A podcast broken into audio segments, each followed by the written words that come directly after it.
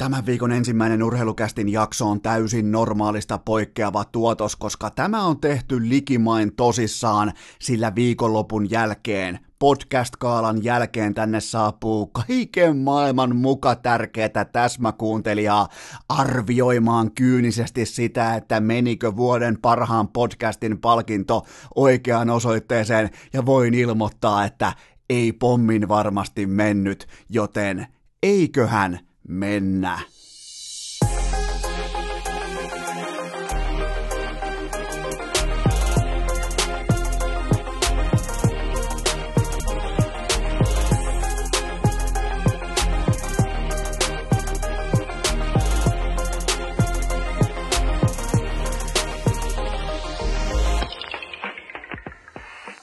Tervetuloa jälleen kaikille kummikuuntelijoille sekä teille häpeämättömille frontrunnaajille urheilukästin mukaan on maanantai 10. päivä helmikuuta ja kyllä vain se pitää paikkansa urheilukäst on edelleen hallitseva, puolustava, Suomen paras podcast. Tällä kertaa vuosimallia 2019 ja siitä kaikki kunnia kuuluu teille rakkaat kummikuuntelijat. Te hoiditte tämän homman himaan tuommoisella suurin piirtein 5000 äänen marginaalilla ja hommahan meni lopulta niin, että se oli urheilukäst vastaan kaikki niin kuin sen pitikin olla ja te olitte siitä vastuussa, te olitte vetovastuussa, tämä koko homma oli teidän reppuselässä ja useimmiten näissä tapauksissa kun päästetään kansa äänestämään jotakin asiaa, niin sehän menee silloin silloin päin persettä niiden mielestä, jolla on erilainen suosikki tai ne kuuntelee kato vähän parempia podcasteja tai ne kuuntelee vähän fiksumpia podcasteja.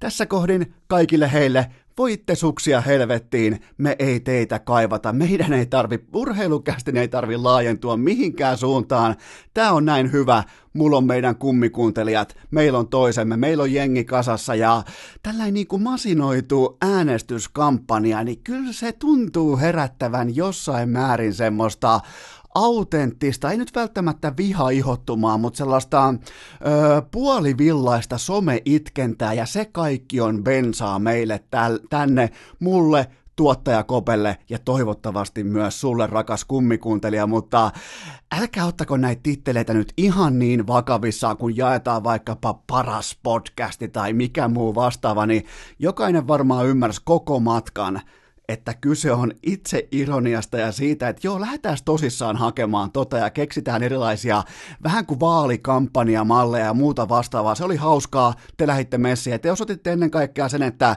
urheilukästä ei ole vain yhden koiran ja yhden ihmisen tuote, vaan se on ihan kaikkien tällä yhdessä vedettävä täysin sekopäinen, täysin asiaton, täysin nolla substanssilla kulkeva juna, jota ei voi pysäyttää, joten se on teidän palkinto. Mä voisin itse asiassa printata noita kunniakirjoja tuommoisen 10 000 kappaletta, ja se mikä oli mukavaa huomata, niin jos katsoo urheilukästin historian huippulukemia, niin joka seitsemäs, joka kahdeksas kävi niinku äänestämässä se on aika kova numero. Tokihan mä luulen, että joku inbox-kari tai joku pullukka kymppi kävi lyömässä niin, kuin niin paljon vaan, kun Kokkolassa pystyy laittamaan ääniä urnaan, mutta kova suoritus teiltä, melkein 10 000 ääntä palkinnolle, joka ei sinänsä merkitse yhtään mitään, joten mä en niin kuin tässä kohdin oikein tiedä, että pitäisikö teitä onnitella, kritisoida vai pitää tämä jotenkin niin kuin neutraalina, mutta fakta on kuitenkin se, että back-to-back-pokaali on nyt täällä meillä tuottaja Kopen käsissä tai tassussa juurikin tuossa vieressä ja siitä kiitos kuuluu aivan täysin satapinnaisesti teille, jotka kävitte äänestämässä, arvostetaan jokaista ääntä ja ennen kaikkea sitä, että lähditte vähän niin kuin kepeällä huumorialalla mukaan ja nauttikaa siitä itkusta, kato kun Suomessa on kuitenkin myös niitä podcastin kuuntelijoita, jotka kuuntelee podcasteja oikein, akateemisia podcasteja, fiksuja podcasteja, oikein tehtyjä, missä on kato oikea ääni maailman viimeisen päälle ja käsikirjoitus ja kaikki hevonpaska vedetty kato oikein vimosen päälle, ne käy sitten äänestämässä niitä siinä niiden kaveriporukassaan ja sitten niitä ääniä on kasassa 17 ja itkee tuolla pitkin Twittereitä, että miten toi urheilukästi voi ottaa 10 000 ääntä. No siten, koska ne kummikuuntelijat käy äänestämässä. Ei tässä ole kyse siitä, että kuka on paras, vaan siitä, että kuka voittaa vaalit. Ja mä nyt haluan verrata mihinkään valtion tai mihinkään maailman tilanteeseen, mutta eihän näissä tilanteissa nyt oikeasti, mä en oikeastaan, jos mut pitäisi kysyä ihan oikeasti käsi sydämellä, että mikä on Suomen paras podcast? Mikä on siis niin mä en osaisi sanoa. Mä en ihan oikeasti, mä en osais. Mä en kuuntele niin fiksuja, niin akateemisia, just semmosia, kun sä tilaat jonkun Wall Street Journalin tai The New Yorkerin, niin sä et vaan voi pitää turpaas kiinni siitä, että sä luet vähän paremman kansan lehtiä.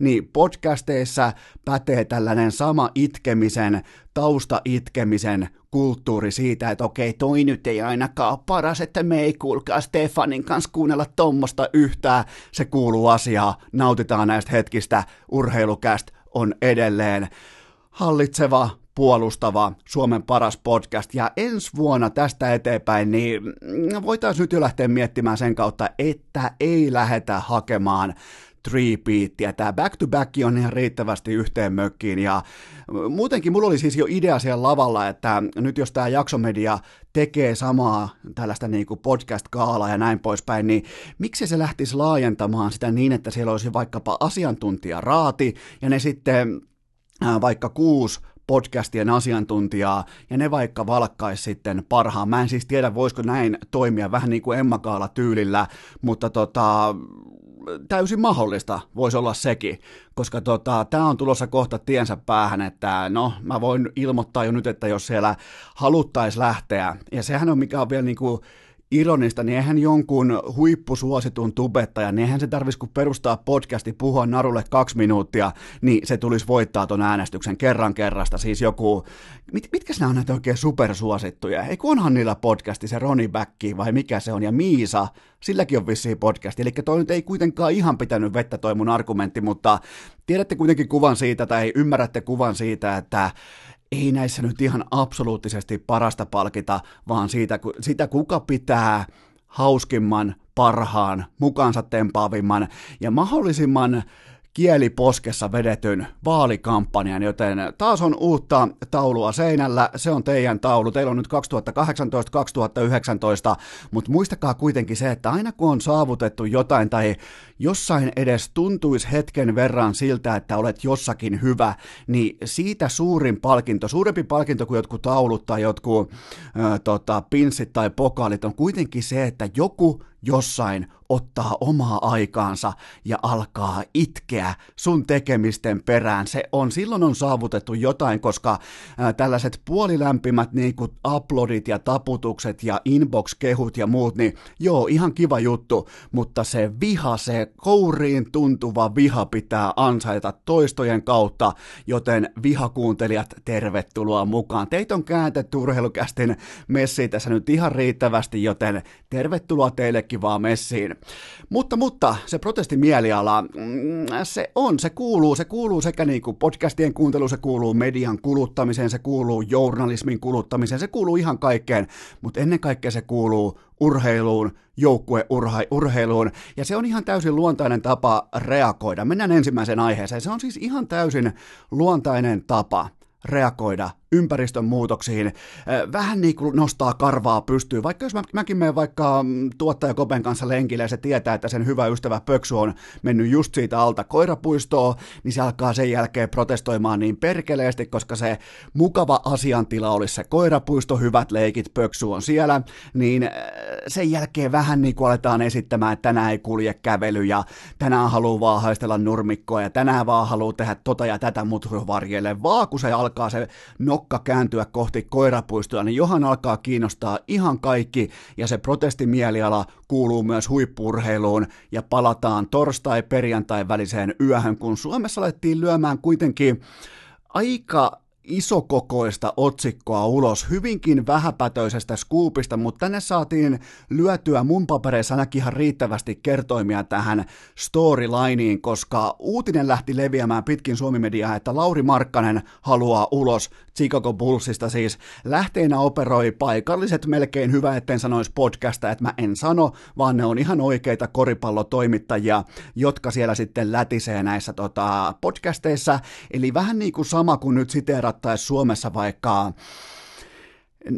No mä en, mä en antanut tälle uutiselle nyt ihan siis sellaista, niin kuin, että olisi ollut jonkun niin kuin The Voyagein ikioma pommi tai tämä olisi ollut joku ESPN uutinen tai mitä vastaavaa, mutta mä annan kuitenkin sille tietyn arvon siitä, että se lähti kahdesta eri lähteestä samaan aikaan kulkemaan se puolittainen käytävä huhu, että Lauri Markkanen haluaa ulos Chicagosta, ja mä aloin oikein, Matin sykkeet alas, Matin niinku Matin pohdiskeluasennon urheilukästi oli jo urnassa, siinä kohtaa ei ollut mitään tehtävissä, se ei mahtunut vielä, tai se ei ehtinyt, eikä olisi myöskään mahtunut perjantain kästiin, mutta koska mä sain kuulla tuolla tota podcastin gaalassa, että myös internetillä on siis yläraja, että kuinka pitkiä jaksoja voi tehdä ja kuinka pitkiä jaksoja kannattaa tehdä, ja mulla on teille huonoja uutisia, urheilukäst on tehnyt 97 prosenttia kaikista jaksoistaan ylimittaisia, miettikää, on tää hirveetä saatana, mutta niin mä aloin oikein pohtimaan, että no mitenkäs se meidän Lauri, koko kansan Lauri, että mitenkäs se nyt sieltä kauniista Chicagosta pois haluaa, että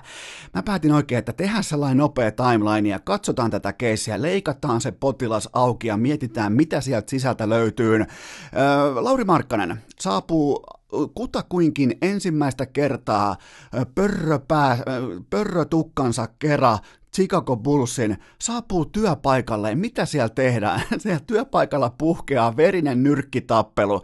Ja tämän jälkeen sun työpaikkas välipomo saa kenkää ja siihen tilalle, siihen erittäin merkittävään johtajan päävalmentajan rooliin palkataan ensimmäinen siivooja, joka tulee vastaan.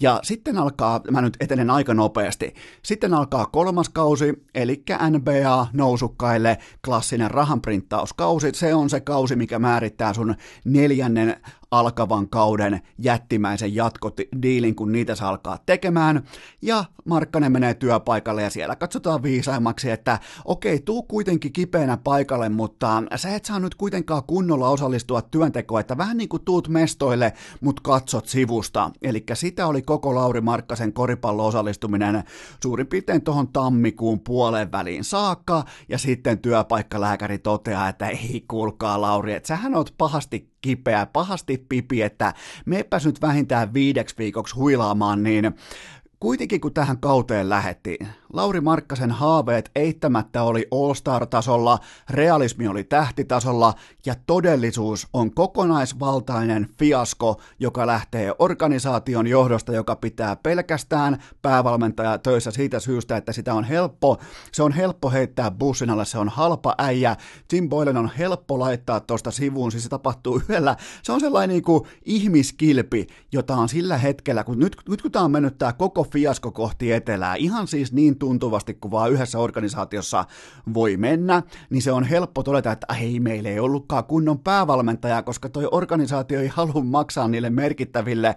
Mä en vieläkään pääse muuten yli siitä, että Henrik Detman otti asiakseen kehua Bullsin organisaation valmennusjohtoa ja kaikkea sitä, mitä siellä tehdään, kun se koko organisaatio on viimeisen 20 vuotta tunnettu laajalti siitä, että se on siis niin persettä myöten pihi, että se ei edes haaveile parhaista työvoimista, parhaista osaajista, parhaista asiantuntijoista, vaan se menee niillä, jotka sattuu tulee hallin käytävillä vastaan. Miettikää nyt joku ö, 800 tonnia vuodessa tienaava, no nyt ei voi enää sanoa siivoja, koska se olisi siivojalle pikkumuotoista ylipalkkaa, mutta päävalmentaja 800 tonnia tienaava päävalmentaja koittaa saada auktoriteettiaseman 24,5 miljoonaa tienaavaa supertähteen voin ilmoittaa, että ei löydy. Voin ihan, ihan niin kuin normi matematiikka täältä tota, urheilukästi vaatekomerostakin riittää siihen, että ei ole löytymässä siihen auktoriteettiasemaa.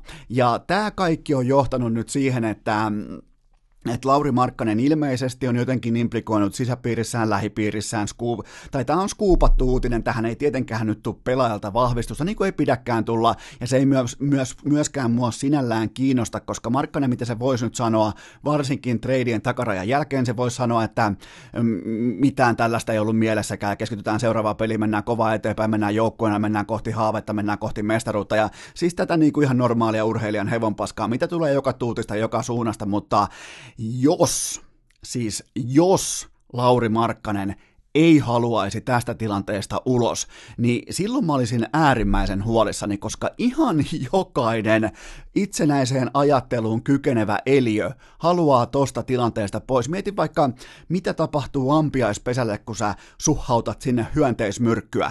Ne haluaa sieltä pois. Mitä tapahtuu vaikka sä kävelet luonnossa, sä tallaat vaikka mm, sisiliskon hännän päälle. Se jättää sen häntänsä siihen paikkaan ja juoksee helvetin kovaa pois kasvattamaan itselleen uutta häntää. Se on se pelastautumiskeino.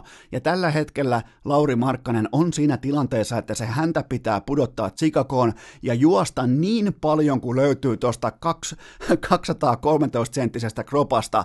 Pitää juosta niin kauas, että toi Chicago on jossain niinku ehkä ohuina valojuovina jossain horisontissa ja sen jälkeen toivoa, että tonne ei enää koskaan takaisin, koska toi on ihan fiasko. Paremmasta ei ole mitään, ei ole mitään takeita siitä, että nyt etenkin kun toi organisaatio nukku koko siirtojen takarajan, ne ei tehnyt mitään. Siellä todennäköisesti haaveillaan, toivotaan tai äh, rukoillaan jonkin rukousnauhan kerran sitä, että Anthony Davis syystä tai toisesta haluaisi vapaaehtoisesti tulla tuohon roskistulipalon keskelle seisoskelemaan, mikä ei tule ikinä tapahtumaan. Ei vaikka olisi kuinka Chicago rinnassa ja Chicago sydämessä, ei ikimaailmassa, niin siihen nähden, että Lauri Markkanen, tai tällä ei uutinen leviä, että Lauri Markkanen haluaa ulos, niin ainoa uutinen tässä tilanteessa olisi ollut se, että Lauri Markkanen ei haluaisi ulos Chicago Bullsista, joten tämä, antaa antaa niinku toiveikkuutta sen tiimoilta, että hän kuitenkin haluaa vielä tästä tilanteesta mennä eteenpäin, koska se tulevaisuus ei ole tuolla. Toivottavasti nyt nähdään se mulkkumarkkanen, se joka haluaa helvettiin tuolta, koska toi organisaatio ei arvosta pelaajansa, se ei arvosta seiska pikkiään, se tekee vääriä ratkaisuja, siellä on osaamattomia henkilöitä töissä, ammattiosaaminen on pohjamurissa ja kokonaisvaltainen sellainen synergia tällä hetkellä aivan nolla lukemissa, joten nyt tällä hetkellä pitää vaan toivoa, jos sä oot suomalaisen koripallofani, jos sä tykkäät Lauri Markkasen niin kuin pelaajaprofiilista, tykkäät hänen urastaan, niin nyt sitten kädet ristiä ja toivot, että hänet laitetaan jossain vaiheessa lihoiksi. Maanantai nurheilukääst! Yhtä luonteva kuin Barkovin hymy! Vaikka Lauri Markkasen kausi on mennyt valitettavan monella tavalla päin hevosen persettä, niin fakta on kuitenkin se, että hänen ei tarvitse hakea kesätöitä, mutta sinä rakas kummikuuntelija, sinä olet nyt tarkkana, koska tämä on kaupallinen tiedote ja tämän tarjoaa urheilukästin palava mainostaja, hyvä ystävä Nordic Sales Crew, koska siellä haetaan tällä hetkellä kesätyön tekijöitä ja vanha kansahan tuppaa sanoa, että jos ei sulla ole kesäduunia ystävänpäivää mennessä, niin sulla ei ole kesäduunia sen jälkeen. Koko kesänä, nyt viedään parhaat päältä, joten lähde välittömästi, jos et ole vielä päättänyt, että mitä teet kesällä, mistä haet töitä, mihin aiot suuntautua, niin hae Nordic Sales Crewlle siitä syystä, että siellä on haastava ja palkitseva työ, siellä on täysipäiväiset ravinto-, mentaali- ja liikuntavalmentajan palvelut, siellä on koulutukset monipuolisesti ja hurjalla ammattitaidolla, ja siellä on jatkuva alusta, siellä on siis jatkuva lisäkoulutus sille, että ne haluaa tehdä susta paremman, ne haluaa opettaa sua, ne haluaa kouluja sua paremmaksi myyjäksi, miten myyt tehokkaammin, miten face-to-face myynti lähtee liikkeelle, miten sus tulee se seuraava suuri face-to-face face-myyjä, koska ollaanko ihan rehellisiä, se on kuitenkin se tapa, miten sä myyt joka kerta, jos sä oot jotenkin missä tahansa tekemisessä, minkä tahansa liiketalouden kanssa, sun pitää osata myydä, joten hae kesätöitä Nordic Sales Crewlta, kaikille tuttu varmaan, tällä kertaa ei ole NHL-paitaa tarjolla, mutta se mitä on tarjolla on villit bileet, aina huikeet kesäjuhlat, kunnon meininki, ensin sun pitää saada se työpaikka, joten jos oot miettinyt, jos sun kaveriporukka miettii, jos sun paras ystävä miettii, että mistä menis hakemaan töitä, kesäksi, niin hakekaa Nordic Sales Crewlta. Menkää vaikka tänään meikäläisen Instagramiin, mä laitan sinne suoran linkin, menette sieltä katsomaan, että tuolta voi hakea, koska kaupungithan on tietenkin Helsinki, pääkaupunkiseutu, Turku, Tampere, Porvoo ja Oulu, joten jos joku on, jos, hei, nyt tehdään sellainen juttu, että jos joku asutte noissa paikoissa, niin kuin aika moni asuu, ja puhumattakaan, että joku teidän kavereista asuu edellä mainitussa kyläpahasissa, niin kertokaa niille nyt Herran Jumala, että lopettaa sen CV-pakettien lähettämisen kaiken maailmaan tyhjän päiväisiin firmoihin, jotka ei ikinä vastaa, hakekaa Nordic Sales Crewlle, siellä ollaan aktiivisia, siellä ollaan jatkuvasti. Ja menkää katsoa toi rekrysivu, siellä on nimittäin laitettu uutta, uutta, uutta tekniikkaa peliin, voi välittömästi mennä testaamaan, että löytyykö niinku sitä tiettyä otetta tähän myyntiduuniin, niin mä suosittelen voimakkaasti Nordic Sales Crew, menkää kesätöihin ja menkää ylipäätään töihin, siellä voi mennä niinku hakea pidempikestostakin pestiä, muistakaa se, että sieltä voi, niinku, sieltä voi vaikka sä voit mennä töihin vaikka nyt, välittömästi, Nordic Sales Crew, joten menkää osoitteeseen tai kirjoittakaa Googleen Nordic Sales Crew, niin välittömästi käy homma selväksi, joten menkää kesäksi töihin, ne on, siellä on hyvä jengi, siellä on hyvä henki, mä menen siitä ihan satapinnaiseen takuuseen, että homma sujuu viimeisen päälle hyvin, ja tästä mä pystyn vielä kertomaan teille, mitä ei tiedä edes Nordic Sales Crewn toimitusjohtaja itse, mutta te lähetitte mulle palautetta, ketkä saitte syyskauden aikana töitä Nordic Sales Crewsta. Te lähetitte mulle palautetta, että kaikki on mennyt viimeisen päälle, kaikki on ollut tip-top koko ajan, kaikki asiat, mitä on luvattu, on hoidettu just tasan, kun on puhuttu NHL-paidasta, on puhuttu vaikka nimenomaan Heiskasen paidasta, se on tullut aikataulussa, kaikki mahdolliset korvaukset, iltalisät, kaikki bonukset, kaikki löytyy, joten sun kesätyöpaikka on Nordic Sales Crew. Urheilukääst! Haaveena Miro Heiskasen liuku, pullukka kympin pohkeet ja Aleksi B:n tukka. Jatketaanpa oikeastaan tuon saman retoriikan myötä, että sitten kun sä saat sen työpaikan, sä oot nyt minkä ikäinen tahansa, mutta ei se eka, toka tai kolmas työpaikka, ei se välttämättä vielä kuitenkaan vie sua siihen paikkaan, missä on pakko performoitua. Mutta jossain vaiheessa sä löydät itsesi firmasta, sulla on jonkinnäköinen tehtävä, sulla on vastuu ja sulla on ennen kaikkea tulostavoitteet ja niiden reppuselässä kantaminen kohti maalia tavalla tai toisella, ja niitä kutsutaan sitten tietenkin targeteiksi. Nyt kun te menette vaikka Nordic Sales Crewlle, niin sielläkin on totta kai, siellä on tavoitteet, siellä on targetteja, siellä on kaikkea sitä, ja se on sitten kovassa tuolla jossakin pörssimaailmassa. Se on verrattain valitettava maailma siinä mielessä, että ne kyllä kertoo ne targetteihin pääsemiset. Ne kertoo sulle ihan suoraan, että oletko sä rahasveroinen vai et ootko sä panostuksen arvoinen vai et? Ootko sä tilinauhan äh, ansainnut työntekijä vai et. Sä et voi mennä siihen, niin kuin, että hei, hyvä meininki, ja sä, no, aika hyvä, kyllä tässä on aika hyvä sauna, ja tällä, ei niitä ei kiinnosta. Ne, ne katsoo numeroista Excelistä, aha, tuossa on tolla, joo, okei, sä oot hyvä, jatkoa, okei, sulla on tuo punaisella toi ulos. Ja se menee aika tylyllä tavalla sitten niin kuin isojen poikien ja tyttöjen maailmassa, ei välttämättä vielä, mutta sitten joskus, silloin kun teille ladataan odotuksia, ja varsinkin jos te menette lyömään vetoa itsenne puolesta, menette uhmakkaasti siis sisään, otatte jonkun äh, rintakaarella jonkun tota, osastopäällikön paikan tai jonkun tota, välijohtajapaikan tai esimiesasematehtävän, niin teillä on sen jälkeen aivan eri odotukset kuin sitä ennen ja palataan Patrick Laineeseen, koska mä laitoin suurin piirtein tuossa muutama tovi sitten. Mä asetin ainakin urheilukästin osalta nuotin seuraavasti, että mä, mä en pysty kiinnostumaan Patrick Laineen kokonaisvaltaisesta jääkiekosta, joka on nyt niin saatanan muodikas termi.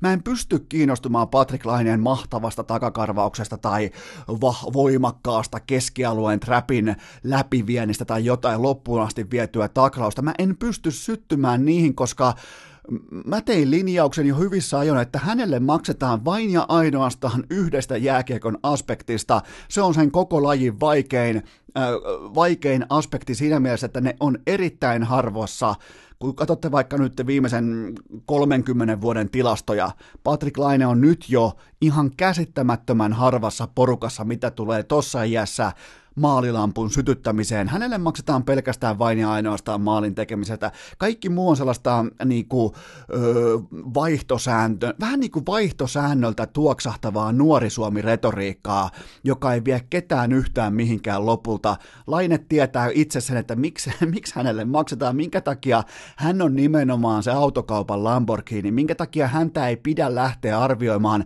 Nissanin speksien pohjalta, miksi ne ei ole samalla viivalla. No sen takia, koska Laine Laineella on se jokin, mitä muilla ei ole, ja se on kyky tehdä maaleja nhl enemmän kuin muut. Ja nyt kun katsotaan Lainetta, kahdeksan viime peliä, kahdeksan tehtyä maalia, neljä viime peliä, viisi tehtyä maalia ja näistä peleistä kolme voittoa, niin tämä on nyt se laine, joka performoituu. Tämä on nyt se laine, jota mä kutsuin esiin jo hyvissä ajoin. Mulle ei, mä, en, mä, mä pyydän anteeksi, mä en pysty syttymään mihinkään kokonaisvaltaiseen Patrick Laineeseen, jos mä olen nähnyt, kuinka se painaa tuommoisen liki 50 kaappia tauluun, niin mä en pysty ostamaan sitä sekundatuotetta, koska mä tiedän, että siellä on myös priimaa myö, myynnissä. Mä en, niinku, mä, mä en vaan mene siihen lankaan, mä oon nähnyt urheilua riittävästi eri tasoilla, eri tavalla ja eri, eri kulmasta, niin mä en mene siihen lankaan, että mä alan ostaa jotain sekundääristä kokonaisvaltaista, koko kentän mittaista jääkiekkoa, jos mä tiedän, että mua kiinnostaa ja mä tiedän, että, mä, mä tiedän, että hänelle maksetaan vain yhdestä syystä, siitä, että sy, syttyykö vai eikö syty se punalamppu, ja nyt syttyy, ja tämä on se laine. Tämä on nyt se Kyle Connorin Max Eiffelen kanssa, tämä on nyt se laine, joka laukoo sen neljä kertaa ottelua kohden. Tämä on nyt se laine, joka on sillä suurin piirtein kuuden metrin sektorilla yksi NHL vaarallisimmista pelaajista, ja se kaikki muu suurin piirtein 50 55 metriä, niin mulle on ihan yksi kusenmaku. Mulle on siis aivan yksi lysti, että mitä se tekee tämän kuuluisan kokonaisvaltaisen jääkiekon tiimoilta, koska se on se jääkiekko, joka ei maksa niitä Lamborghini. Se on se jääkiekko, joka ei ole sitä lätkää. Ja totta kai sekin on arvokasta – mutta jos sä lyöt itses puolesta vetoa, jos sä meet uhmakkain elkein kaksivuotisen jatkolapun kanssa sinne toimistolle, että nyt muuten alkaa sitten Laineen pojalla alkaa itsensä puolesta vedonlyönti, niin et sä millään kakkossyötöillä tai Herran Jumala takakarvalla tai vahvalla keskialueen trapin kärkimiehen sijoittumisella. Ei kuulkaa pojat, se on se maalin teko ja siitä maksetaan Patrick Laineelle. Ja tämä Patrick Laine, mikä nyt tuolla on, se performoituu ylisopimuksensa, otanta on lyhyt, mutta otanta on kuitenkin menossa tällä kertaa ja tällä kaudella, mikä on vähän niin kuin viime kauden vastakohta, niin nyt ollaan menossa täsmälleen eri swingissä ja mitä tämä tekee tällä hetkellä, mitä Laine just nyt tekee. Se vie tuota joukkuetta yksin noilla maaleillaan kohti pudotuspelejä, neljään viime matsiin kolme voittoa ja pelkästään Laineen maali, maalien takia.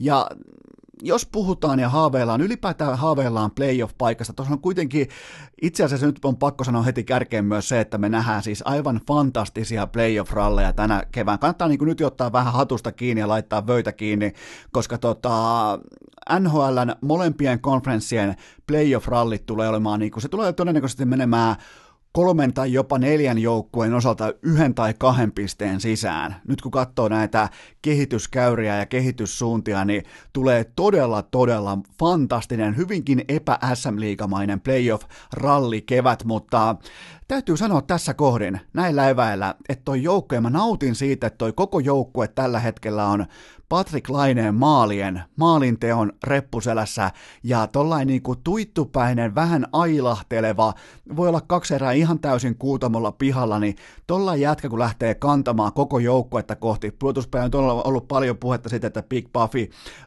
sopimus laitetaan arkkuun, sopimus laitetaan kokonaan sivuun, se ei tule takaisin, sieltä puuttuu profiilipelaajia, puuttuu sellaista, äh, miksi nyt voisi sanoa tästä niin kuin, varsinkin raitin puolen, ratkaisuvoimaa, vaikka ei nyt, ei Big Buff nyt mikään kuitenkaan niin kuin sniperi ole, mutta kyllä sieltä kuitenkin puuttuu sellainen jätkä, joka tuo sitä kiekkoa sieltä pakin paikalta alueelle. Mä jotenkin nautin siitä, että Lainen on pakko olla tällä hetkellä enemmän kuin sopimus olettaa, enemmän kuin on merkitty siihen kausisuunnitelmaan tai siihen johonkin pikkuvihkoseen tai johonkin, se ei enää nykyään pelaa pleikkaria kuulemma, niin se varmaan täyttää jotain tavoitteita tai targettilistoja itselle, että tohon ja tohon on pyrittävä, päästävä, joten just tällä hetkellä ja ekaa kertaa suurin piirtein sitten marraskuun lopun 2000 hetkinen 18, kyllä vaan, 2018 marraskuun loppu, niin tämä on ensimmäinen hetki, kun voidaan sanoa, että Patrick Laine alkaa olla siinä sen hänen omimman ja ainoan omimman jääkiekkonsa ytimessä, että tämähän on ollut ihan kivaa pelailua ja hyvää harrastusta tämä alkukausi. Siis silleen, että siellä on vahvaa keskialueen takakarvaa ja kaikkea tätä, mitkä on siis tosi kivoja sanoja, ne varmaan jossain Vierumäen flappitaululla edelleen, mutta kun ei sulle siitä makseta. Ei, sä et ole se, joka tekee niitä asioita. Sä oot se, jolla on se uskomaton kyky tehdä joka ikinen kausi vähintään se 45 kaappia ja ihan kaikki arviointi tapahtuu tapahtuu sen pohjalta, joten nyt vasta ekaa kertaa yli vuoteen, vuoteen ja suurin piirtein kolmeen kuukauteen nähdään se Patrick Laine, voi, voi melkein jopa sanoa, että Patrick Laine on tällä hetkellä voimakkaasti back, koska tämä Laine, tämä on se sniper, tämä on se pelottava, tämä on se yksi koko NHLn mystisimmistä. Mä, Ovechkinin maalit mä ymmärrän. Mä ymmärrän Auston Matthewsin maalit. Mä en koskaan ymmärtänyt että miten helvetissä Patrick Laine pystyy tekemään itsestään 50 maalin ukon, ja just nyt nähdään sitä rytmiä, sitä tempoa, sitä vaarallisuutta, kun tullaan vähän hammassuet poskella, tullaan paikan päälle, ihan vähän kypärä kallellaan ja muikistellaan, ja yhtäkkiä se lentää hattu ja kenttä täyteen. Ja se on just se Patrick Laine, kenen puolesta hän itse halusi lyödä vetoa. Otetaan sama konferenssi, sama playoff-ralli ja siis onhan toi ihan uskomattoman kaunista koko toi, että siellä tulee todennäköisesti menemään neljä joukkuetta sitten samaan laariin, mutta jos mä kysyn sulta, että mistä just sä, mä oletan, että sä oot jääkiekon jonkinasteinen seura ja sä oot todennäköisesti jossain määrin, ainakin nyt kerran keväässä leijona fani, niin mä kysyn sulta, että mistä sä muistat Mikael Granlundin leijonissa ja sä et saa vastata ilmaveiviä ja sä et saa vastata 2011 mestaruusjuhlia, niin sä todennäköisesti muistat MG jälkeen siitä, että kun hän pääsee kovi, kovien paineiden hetkellä oman turvallisen mukavuusalueensa ison roolin, tärkeän roolin, merkittävän roolin tehtäviin ja pelaamisen ytimeen, niin hän on ollut aina Leijonissa kenties koko turnauksen paras pelaaja, siis aina luotettavin, ei välttämättä säihkyvin, ei välttämättä, siellä on ollut monia tällaisia niinku kiiltokuva poikamaisia tarinoita, mutta se kova ydin laatu, se on hyvin useasti ollut Mikael Granlund.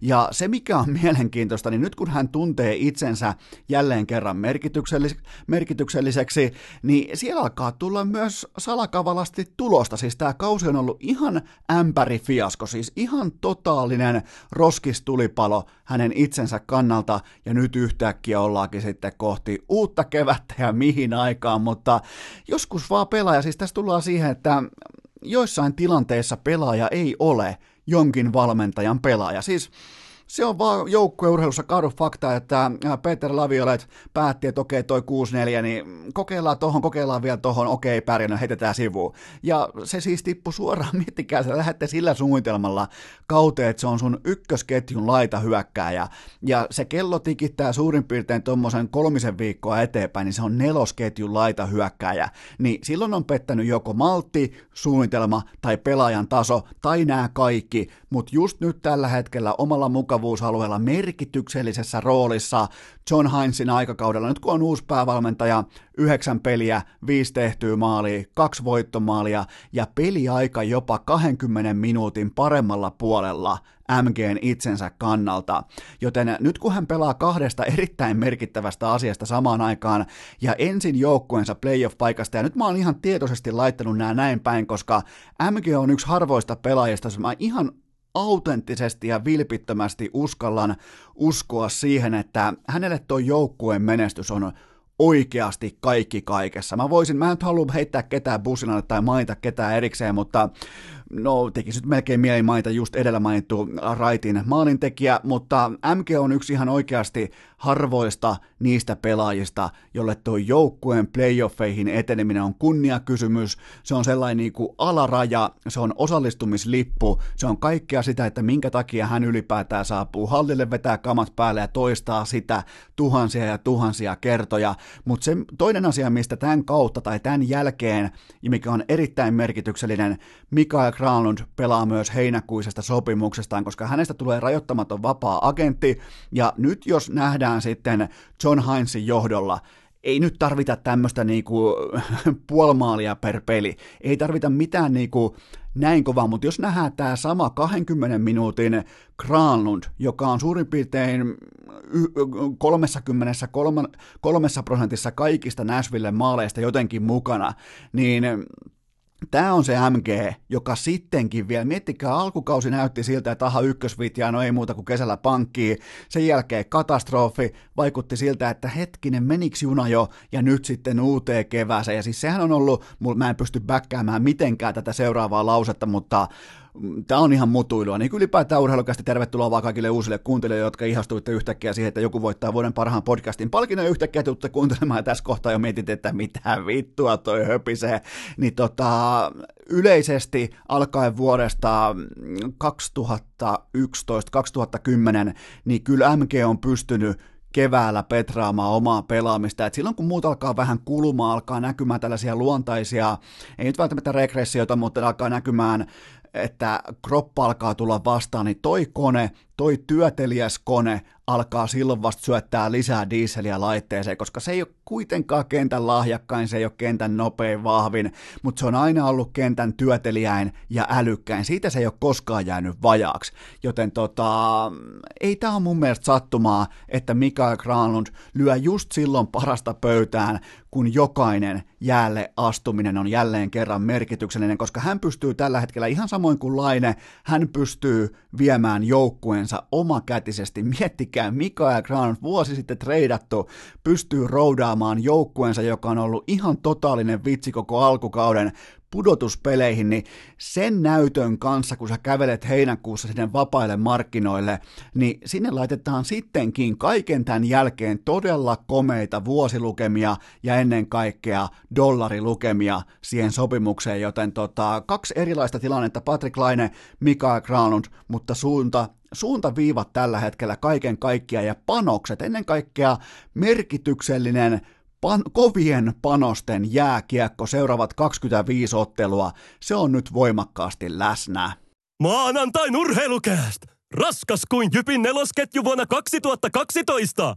Siinä on tuskin teistä kenellekään yhtään mitään yllättävää, että nimenomaan MG nostaa tasoaan keväisin tosipaikan tulle, mutta se saattaa olla ihan silkka shokki. Otappa oikein turvallinen asento, ota vähän tuolista kiinni, koska kyllä vain tämä on kaupallinen tiedote ja tämän tarjoaa lahtelainen altavastaaja Wilson Cafe, koska miettikääpä, ne ovat vihdoin saaneet verkkokauppansa pystyyn. Enää ei tarvi lähettää Jarille sähköpostia.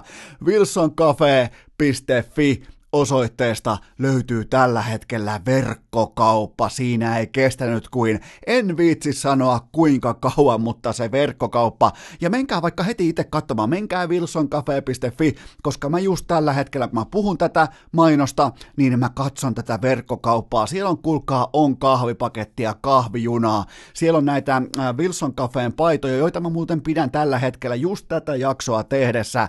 Ehkä pehmein teepaita, mikä mulla on ikinä ollut, ehkä laadukkainta kangasta, mitä mulla on ikinä ollut, erittäin mukava päällä. Mä, ylipäätään, jos mä nukun tai teen podcastia, ne kuitenkin vie mun ajasta suurin piirtein tommoseen 80 pinnaa elämästä keskimäärin, niin tota, sen paidan pitää olla pehmeä, sen pitää olla mukava, sen pitää olla erittäin mukavan tuntunen päällä, ja Wilson Cafeen paita on tällä hetkellä mun suosikki, ja sekin on tuolla verkkokaupassa myynnissä. Tää ver- Mä en pääse vieläkään tästä yli, tämä verkkokauppa on pystyssä, se ei ole alhaalla, se ei ole arkussa, vaan se on nimenomaan pystyssä, joten menkää osoitteeseen wilsoncafe.fi ja klikatkaa verkkokauppaa, tehkää sieltä jotain tilauksia, ja tänään laittakaa mulle screenshotteja, jos tilaatte jotain wilsoncafe.fi osoitteesta, menkää välittömästi, menkää testaamaan, voit vaikka nyt heti mennä kännykällä, joo, menkää testaamaan itse asiassa puhelimella, mulla on nimittäin tässä tietokone, menkää testaamaan puhelimella wilsoncafe.fi, koska siellä on nyt myydään sitten kaksi puolikkasta, siellä myydään nelosta, siellä myydään vitosta,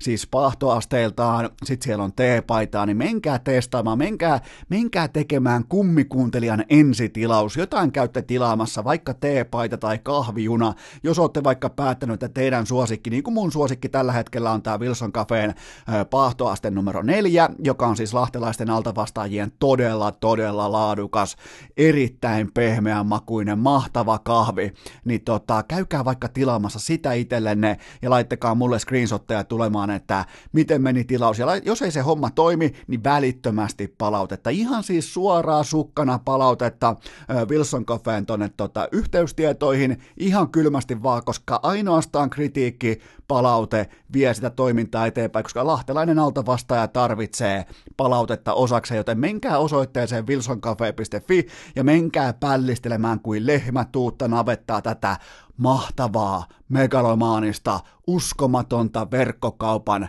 heräämistä eloon, joten wilsoncafe.fi. Seuraavaksi on vuorossa teidän suosikkiosionne. Urheilukästin osittain itse keksitty Guaa, johon juuri sinä voit lähettää oman kysymyksesi.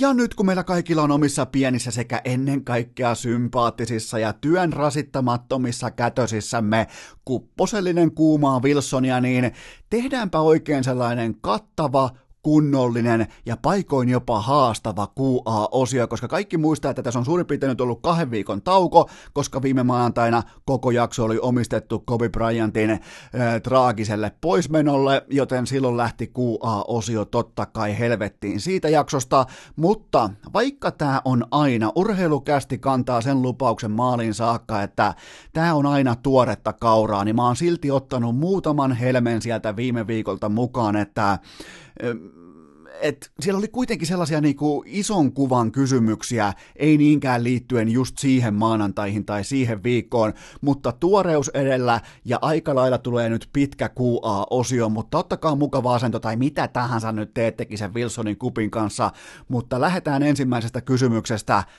Onko Sebastian Aho tällä hetkellä NHLn paras suomalaispelaaja. No 55 peli 30 maalia ja 51 tehopistettä ja plus 11 ja 5 voittomaalia.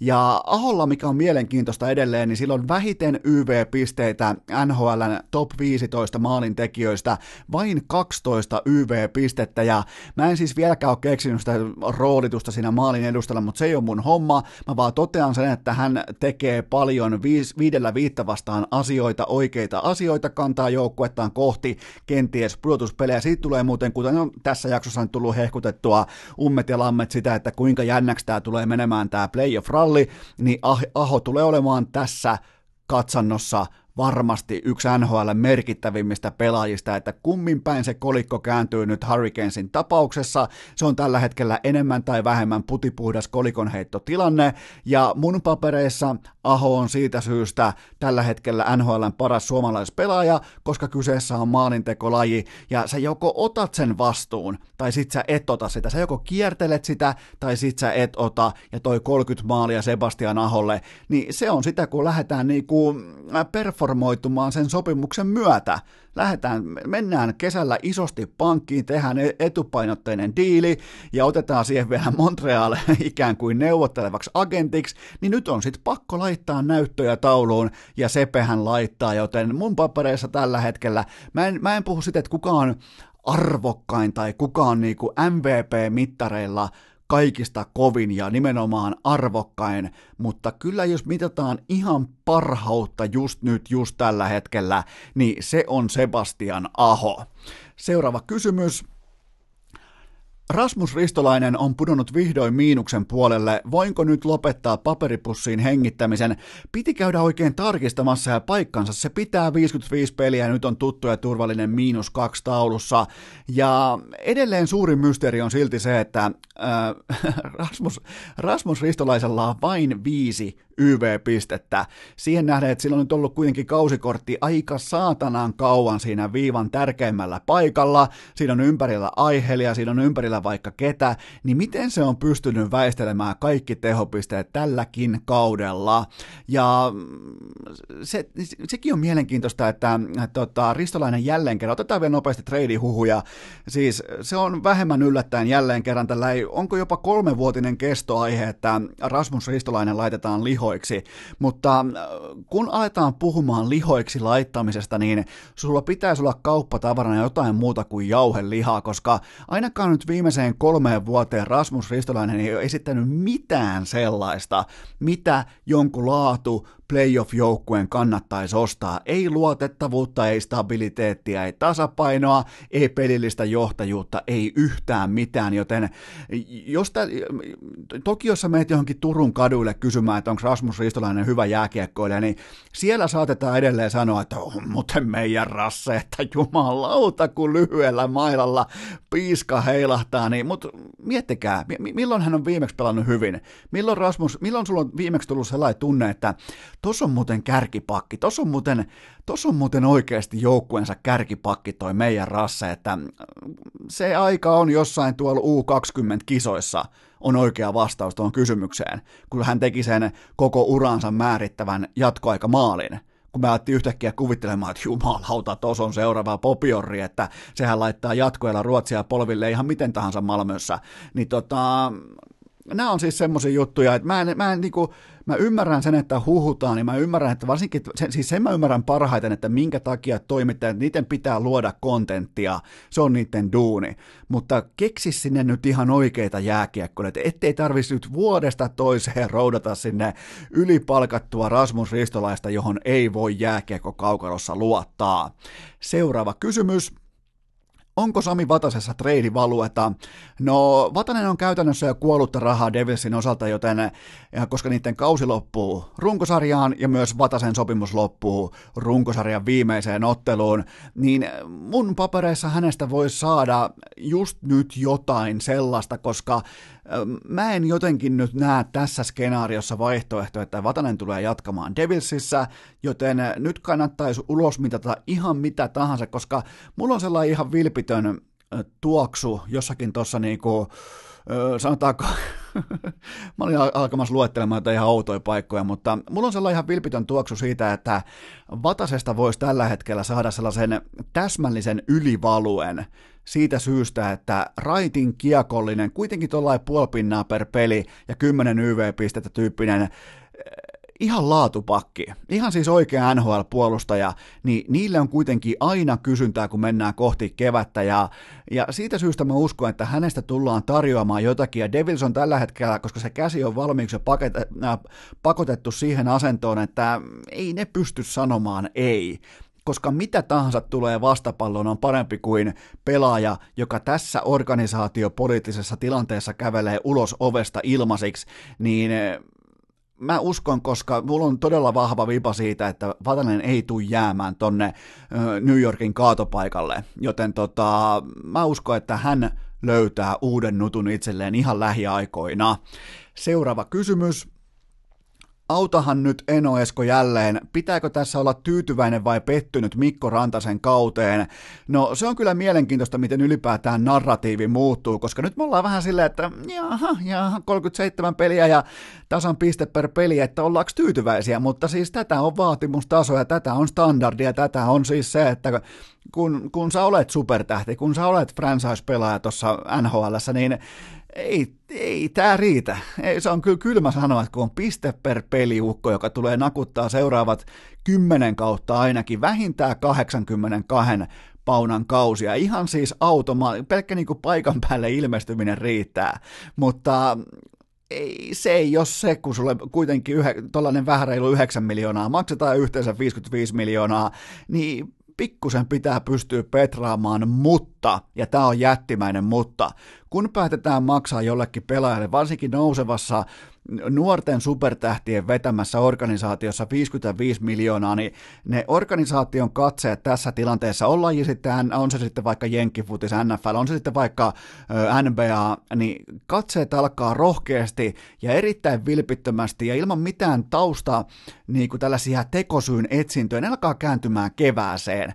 Ja siihen, että miten Mikko Rantanen pystyy performoitumaan siitä aikakaudesta, kun hänelle ei makseta palkkaa, eli pudotuspeli jääkiekosta. Se on ihan kaikki kaikessa, ja se on se tämä seuraava kuusi vuotta, mistä Joe Sakic päätti, että nyt maksetaan isosti, niin ne, tämä kuusi vuotta ja nämä keväät, koska toi joukkue mä takaan teille, toi tulee olemaan kuusi kertaa playareissa, niin silloin silloin on se aika, kun on pakko katsoa aika kriittisesti, että onko Mikko Rantanen kytkin vai ei, joten ei anneta, jos hän tekee nyt vaikka pinna per peli tai puolitoista pinnaa per peli, niin mun mielestä se on tossa joukkueessa, joka menee todella vakuuttavasti kohti oikeita asioita, jopa niin kuin lännen voittoa, no mitä tahansa, niin mä, mä en niinku siitä löydä sitä debatin tai sitä, että onko tämä pettymys vai onko tämä onnistuminen vai mikä tämä on, koska se kaikki puntaroidaan, ne kaikki kalat pahautetaan takaisin järveen nyt kun runkosarja loppuu, ja sun pitää ottaa uusi pil- pilkkijakkara, porata uusi reikä ja alkaa kalastamaan uudestaan, ja vasta ne kalat punnitaan sitten kevään hangilla, joten tota, silleen menee mun määritelmä Mikko Rantasen kaudesta. Seuraava kysymys. Miltä Taylor Hallin pelaaminen on näyttänyt Arizonassa? No 22 peliä nyt vyöllä, en ole siis katsonut kauhean paljon, mutta se mikä pistää silmään, niin sieltä löytyy vain neljä vähintään kahden pinnan peliä, eli Hall pelaa tuommoisen klassisen ison illan määritelmän mukaisesti vain 18 prosenttia kerroista, mikä ei ole lainkaan riittävästi, ja se mikä on merkille pantavaa, niin näistä 22 ottelusta Arizona on voittanut vain kahdeksan, ja viimeiset 12 peliä vain kaksi voittoa, ja se varma playoff-paikka, se on sulannut pudotuspelitaisteluksi, ja nyt mennään vasta helmikuuta, ja siinä on 25 jättimäistä kierrosta edessä, tässä, että tota, kun ollaan kuitenkin, siis Arizona oli yksi mun joukkueesta, jossa mä näin niinku, ihan vilpittömästi potentiaalia Stanley Cupin voittoon, niin nyt aletaan puhumaan, että riittääkö playereihin, joten tota, tokihan siihen vaikuttaa niin kuin sata muuta asiaa kuin mikä Taylor Hall, mu- muun muassa molempien maalivahtien loukkaantuminen ja näin poispäin, mutta on siinä jotain on, on, ei siis ei tämä tapahdu sattumalta, että Edmonton on perseestä, New Jersey pääsee kerran playereihin on muuten ihan täys vitsi, ja nyt sitten Arizonan voittoputki loppuu käytännössä tasan sillä sekunnilla, kun Taylor Hall kävelee ovesta sisään, joten tota, on se aika mielenkiintoista ja aloin vaan miettimään sitäkin, että pitäisiköhän Arizona Coyotesin alkaa ihan rohkeasti vaan häpeämättä tankkaamaan, koska niillä on nyt tällä hetkellä riveissään koko NHLn historian suurin onnenkalu, mitä tulee siihen, että kuinka todennäköisesti saat ykkösvarauksen itsellesi, joten tota, Taylor Hall tuntuu tuovan sen aina sille organisaatiolle, missä se pelaa, joten pitäisiköhän lähteä vain tankille. Seuraava kysymys. Ehtiikö sinitakkien maalivahti Elvis Mertzlikins vielä vesinä jahtiin? No ei aivan, mutta tilastot on kyllä niinku, ne on suorastaan latvialaista erotiikkaa edustavia, koska 15 viime peliä, 12 voittoa, 5-0 peliä, GAA on tommonen napakka 1,53 ja se on nostanut sinitakit pudotuspelipaikkaan aika kovassa Metropolitanin tulikuumassa playoff-rallissa niin kuin ihan omakätisesti, oma torjuntaisesti. Ja siellä on nyt Metropolitanissa kahden pisteen sisällä neljä joukkuetta ja niistä tulee joko yksi viiva kolme. Mä sanoisin 1-3, ehkä todennäköisesti kaksi tulee pääsemään sitten tota playereihin. Voi päästä jopa kaikki kolme, joten tota, ihan uskomaton nousu, ja varsinkin siihen nähden, että kun lähtee Panarinista alkaen kaikki pois, kun lähtee Bobroski, vie molemmat vesinäpalkintonsa pois, niin kuitenkin GM Kekäläinen pystyy pitämään aseistaan kiinni, siis en tarkoita aseistaan niiltä osin, että siellä olisi ollut minkäännäköistä niin kuin pelaaja, pelaajatalenttia, mistä voit pitää kiinni, että hei me mennäänkin nyt näillä, mutta niin vaan on kerran Tortorella Kekäläinen pystynyt tekemään ihan siis sivukorin, C-korin pelaajista A-luokan voittajia tässä hetkessä, ja siinä tärkein on nimenomaan Elvis Mertzlikins, joka on pelannut siis ihan valot pois, ja, mutta se Vesina, se tota, ja ottakaa muuten nyt jo tarkkailu, mä laitoin tähän muistiinpanon, koska kun toi Metropolitanin playoff-ralli on sitten joskus päättynyt, niin kattokaapa Carolina Hurricanesin rankkaritilasto. Kattokaapa mikä on niiden, ja ottakaa se nyt jo talteen johonkin korvan taakse, kattokaa sinä päivänä, kun tämä kaikki on sanottu ja tehty, että mitkä menee playereihin, niin katsokaa Carolina Hurricanesin rankkaritilasto, koska tota, se saattaa olla avain aivan kaikkeen, miten toi tulee kääntymään lopulta toi playoff-ralli. Ja sitten vielä se vesina, kyllähän se tällä hetkellä on Tuukka Rask, 31 peliä, 20 voittoa, ja liikan paras GAA 2,15, joten tota, kyllähän se on tuu. Seuraava kysymys. Otetaan oikein huikka vettä välissä. Loppu, loppu nimittäin Wilson Coffee tuossa äsken. Oli muuten hyvä. Mulla on uusi kuppi, sellainen, missä on Homer Simpson. Mennään seuraavaan kysymykseen. Ää, tota, se on muuten vuoden vanha kuppi, se silloin mikään uusi on, mutta ei, ja kahvikuppien ostaminen, muuten tuossa yksi päivä aloin rakentelemaan, tämän voisi tehdä muuten jossain vaiheessa top 5 tarpeettomaksi listaksi, että asioita, joita sä et koskaan osta, mutta sulla on niitä aina. Saa lähettää ehdotuksia, saa lähettää omia niinku elämän helmiä, mutta tota, kahvikupit on semmoinen, mitä sä et ikinä oo itse ostanut ja sulla on silti niitä aina. Sama on jääkraapat autossa, mitäs muita tuli mieleen, kaikki heijastimet, et ole ikinä ostanut, sulla on niitä aina. Si- siinä tuli muutamia, ne ei ole tässä niin kuin, ihan suoraan lennosta mieleen, mutta siinä oli todella vakuuttavia sellaisia asioita. Jääkiekko, siis ihan pelivälinen jääkiekko. Sä et ole ikinä ostanut sitä mustaa pelivälinettä, mutta sulla on niitä ollut aina. Joten tota, saa lähettää muuten, tehdä tosta lista, tehdä urheiluaiheinen lista tosta, mutta mennään kuitenkin seuraavaan kysymykseen. Anteeksi. Jatketaan tuosta kyllä vain.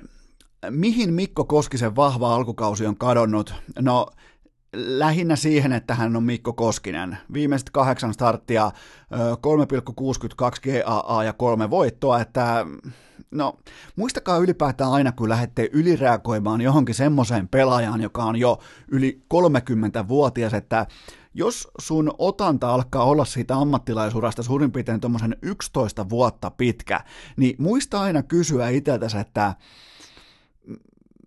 miksi mä ostaisin yhtäkkiä tämän tarinan, minkä takia mä lähtisin tähän uuteen Mikko Koskiseen mukaan, koska silläkin hetkellä, kun Yle kirjoitti ja kaikki NHL-asiantuntijat hehkutti ja kirjoitti, että nyt on Koskisen Mikko viemässä Edmontonia helvetin kauas ja pitkälle, niin mä kysyin vaan, että no mitäs tehdään sitten sinä päivänä, kun se palautuu se oma tuttu suoritustaso siihen koskistasolle, mikä ei ollenkaan niin jääkiekko maalivahiksi mitenkään skandaalimaisen huono, mutta se ei missään nimessä ole voittavan, starttaavan ykkösveskarin taso nhl Ei eilen, ei tänään, eikä huomenna.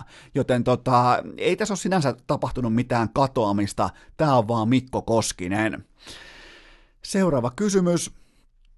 Ää, mitä veikkaat kukaan NHLn pihein suomalainen laittamaan rahaa taululle, entä avokätisin? Tässä siis viitataan eittämättä tähän tota, urheilulehden ja Iltasanomien Ville Tourun tekemään Money on the Board selvitykseen, eli siis nopeasti, tämä on siis ikivanha tapa toimia amerikkalaisessa urheilussa, mutta siellä laitetaan siis numeroita taululle, ja sä lupaat maksaa sen kyseisen summan. Sä kirjoitat vaikka tauluun tuhat. Se tarkoittaa, että jos te voitatte sen kyseisen matsin, mikä alkaa kohta, niin sä laitat joukkueen yhteiseen virkistäytymiskassaan tuhat dollaria. Ja siellä on erilaisia syitä laittaa rahaa taululle, ja no ei mennä vielä siihen, että mitä kaikkia syitä siellä voi olla, tai mitä syitä mä olen kuullut, mutta tota, mä uskoisin, että avokätisin tällä hetkellä on melkein pakko olla Rane Rantanen, koska olettaen, että hän pitää samaa violettia teepaitaa joka ikinen päivä, niin silloin jää rahaa kaikkeen muuhun, joten mä uskon, että Rane Rantanen laittaa semmosia 7-8 tonnin siivuja sinne taululle ihan siis päivästä toiseen ja ei käytä myöskään rahaa parturiin, sit meillä alkaa olla vaikka vahvaa, vahvaa tota, kuvatodistetta hallussa, joten mä uskon, että Rane Rantanen uudella diilillään, hän on suomalaisista pelaajista avokätisin ja pihein. Mm, se on varmaan palkkaansa nähden ehdottomasti Sebastian Aho. Mä en ole edes varma, että osaako, mä en, mä en muuten olisi, kun mä katson Sebastian Ahoa, niin mä en edes uskalla sanoa, että hänellä olisi omaa pankkikorttia. Mä luulen, että Sebastian silloin äh, tota, faija paikan päällä ja se antaa aina joka päivä vaikka 15 dollaria ja noilla pitää tulla toimeen. Mä vähän luulen, että sille ei edes ole omaa rahaa, sille ei ole omaa tiliä sillä ei omaa pankkikorttia. Mulla on vähän sellainen va, niin kuin vahva vipa siitä, että Sepe ei ole vielä valmis, joten se on, se on niin kuin pihein, ja sitten vielä kunniamaininta Arturi Lehkonen, joka ei edes ylety taululle, joten sekin on varmasti nollakerhossa, mutta muistakaa, että tämä niin kuin, vaikka tämä on hauska juttu, ja, tämä on niin kuin, ja se mikä Tourulta, hän, enkä siis oota häneltä niin kuin, sinänsä, koska hän on siis laadukas jääkiekko-toimittaja, mutta tämä Money on the Board ajattelutapa myös peräytyy tietynlaiseen bounty-kulttuuriin siihen, että vaikkapa NFLssä sanotaan, että okei, meillä on divisiona matsi, okei, jos toi tota, vastustajan numero 20 ei pelaa meidän fyysisten otteiden takia tätä matsia loppuun saakka, niin mä laitan vaikka 30 tonnia taululle. Ja eli siis syntyy tällainen bounty-kulttuuri, yritetään ottaa vastustajan pelaajia pois sen mukaan, että jos ne on tehnyt sulle vaikka koiruuksia aiemmin, ne on pelannut tota, niin kuin koodin vastaisesti, tai sitten ne on vaan ihan yksinkertaisesti rivalry, mulkkuja, kusipäitä, niin annetaan niin kuin pääkopasta hintalappu. Eli tämä ei niin kuin kuitenkaan ihan pelkästään ole aina sitä, että eikä varmasti NHLssäkään sitä, että kaikilla on koko ajan kivaa ja lopuksi syödään sitten kallista arvokasta pihviä yhdessä. Joten tota, se ehkä jäi siitä jutusta vähän niin kuin mainitsematta, mutta nämä on toki sitten niin kuin NFL ja siellä on siis ihan jättimäisiä skandaaleita, kun on laitettu vähän rahaa taululle siitä, että kuka saa vastustajan vaikka puntin palauttajan aivot tärähtämään, joten tota, semmoista. Seuraava kysymys. Tuossa mennään. Kotkaniemellä vahva startti AHL. Onko tämä nyt sitä parasta mahdollista lääkettä todettuihin vaivoihin? No kyllä tämä on nyt nimenomaan sitä, että eikä ainoastaan se, että on kaksi pinnaa per peli tempo käynnissä, vaan ylipäätään sellainen niin kuin hymyilevä, ja nyt tarkoitan siis aidosti hymyilevä, pelillisesti hymyilevä Kotkaniemi. Mä tarkoitan sitä, en sitä Kotkaniemeä, joka on siis aina menee posin kautta asiallisesti, kantaa oman vastuunsa, oman erittäin aikuinen pelaaja, aikuisen pelaajan kommentit, erittäin fiksu kommentointi liittyen tähän AHL-komennukseen ylimalkaan, mutta nyt nähdään niin kuin myös pelillistä hymyä. En, en nyt tuu Herran Jumala väittämään, että olisin katsonut jotain Laval Rocketin pelejä kokonaan, mutta ylipäätään ylipäätään niin kuin riittää se, että katsoo koosteet, katsoo, näkee niin kuin sen, että okei, no nyt, nyt tuossa on sitä Kotkaniemeä, minkä mä tunnistan, niin, niin se on erittäin hyvä merkki ja, ja tota, tärkeää huomata siis sen itse 19-vuotiaan pelaajan, että eipä sitä ollutkaan ton vaikeampaa. itse asiassa tämä jääkiekko onkin aika jännittävää ja paikoin jopa niinku motivoivaa ja kivaa, joten tota, helvetin tärkeä ja hyvä alku, ennen kaikkea tärkeä. Seuraava kysymys.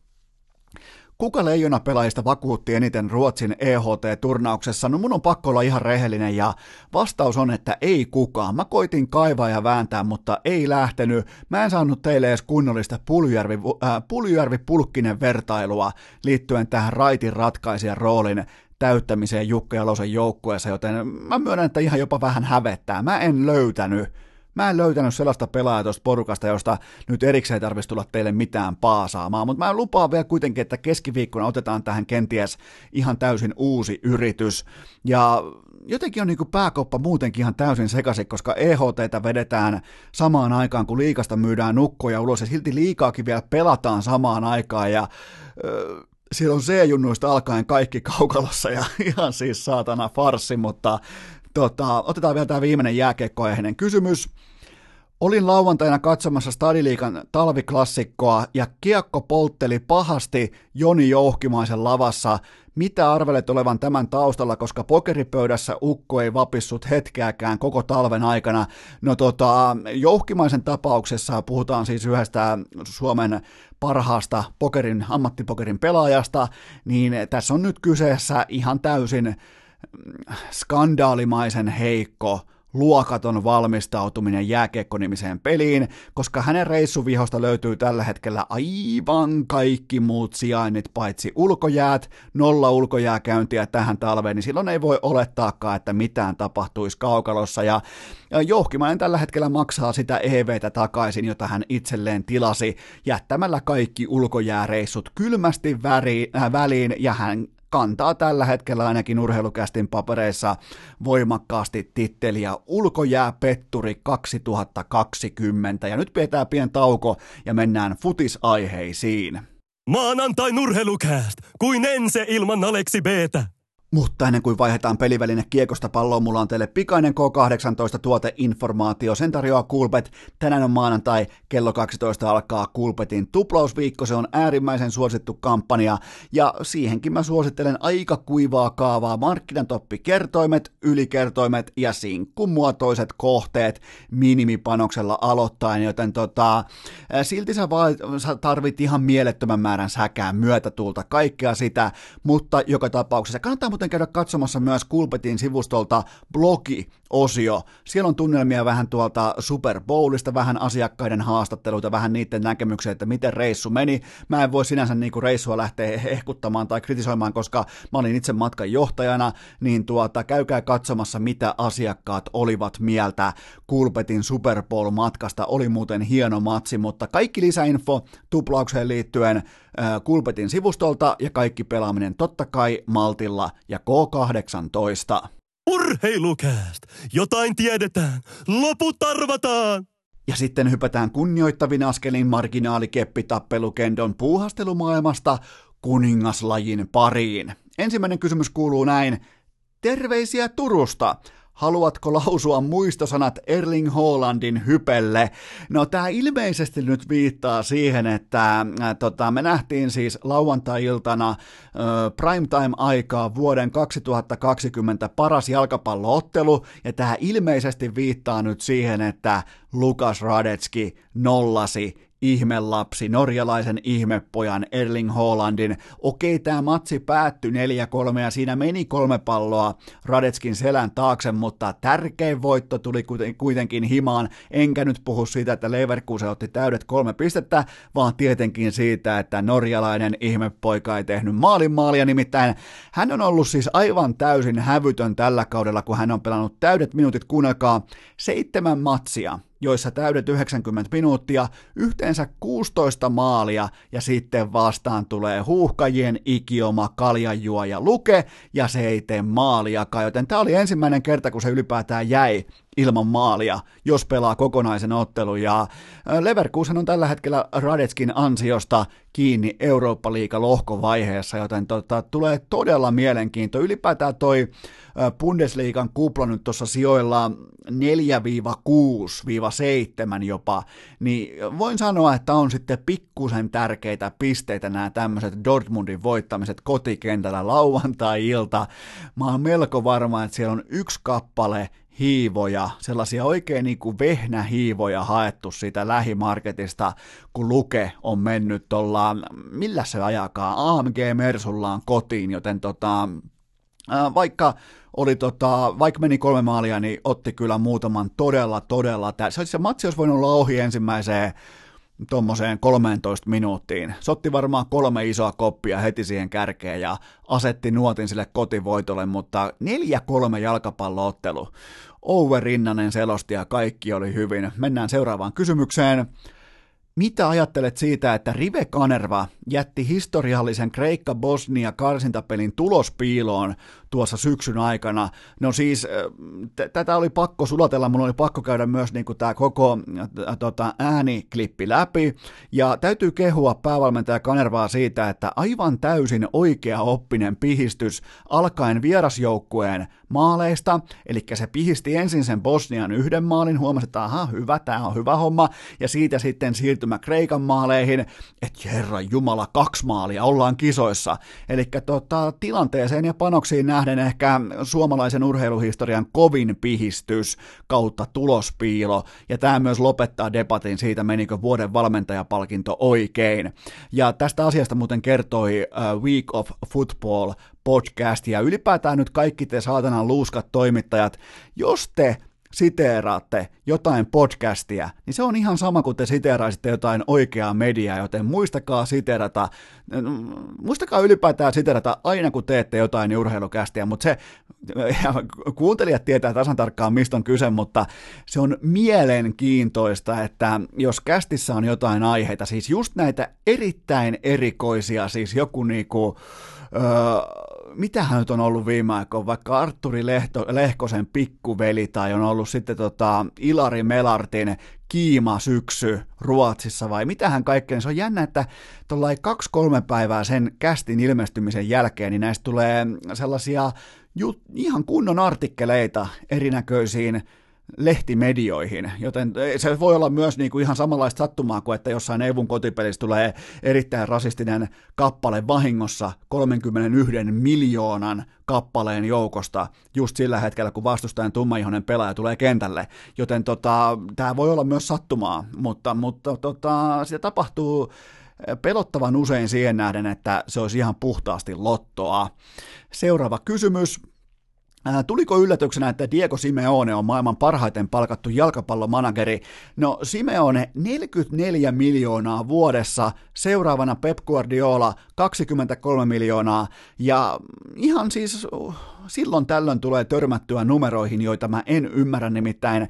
Mä lupaan teille sadan prosentin varmuudella, että Simeone ei ole työpanokseltaan LeBron Jamesin tai Patrick Mahomesin arvoinen, koska LeBron tienaa ton ja Mahomes tulee suurin piirtein tienaamaan ton.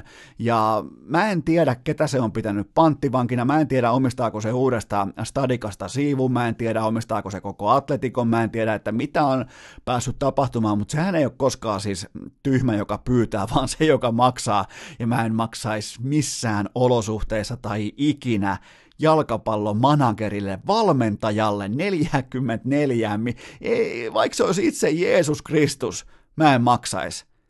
En siis todellakaan, silloin olisi muuten aina ristiä lapulla, mutta tota, mä en maksaisi ikinä, mä en, mä en voi käsittää tuota numeroa, mutta oli kyllä aikamoinen shokki.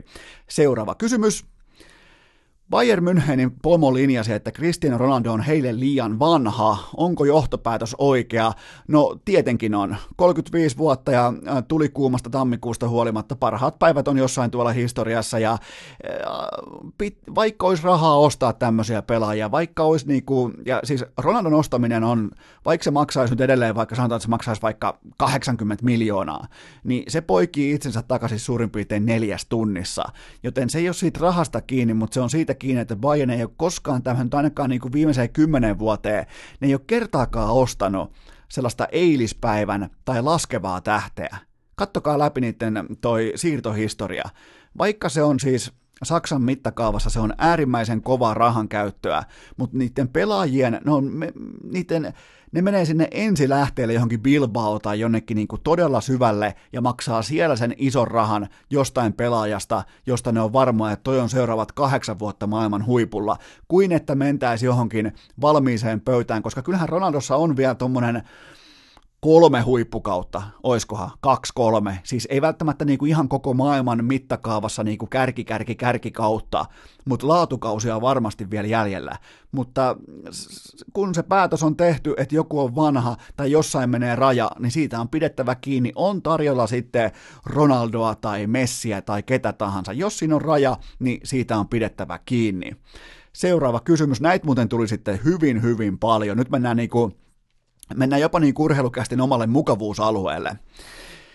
Kuinka nopeasti ostit FC Hakan kausikortin, kun kuulit Eero Markkasen siirrosta? No tota, siirto tuli yllätyksenä, koska Markkasesta oli samana aamuna aika laadukas, kattava juttu Helsingin Sanomissa, missä kerrottiin niinku, vähän niin kuin elämänmakuista tarinaa siitä, että äh, alkaen siitä isosta AIK-siirrosta kohti Real Madridia, että mitä kaikkea sen jälkeen on tapahtunut, mikä ei välttämättä ole mennyt nappiin, missä on tullut takapakkia, missä on tullut ongelmia.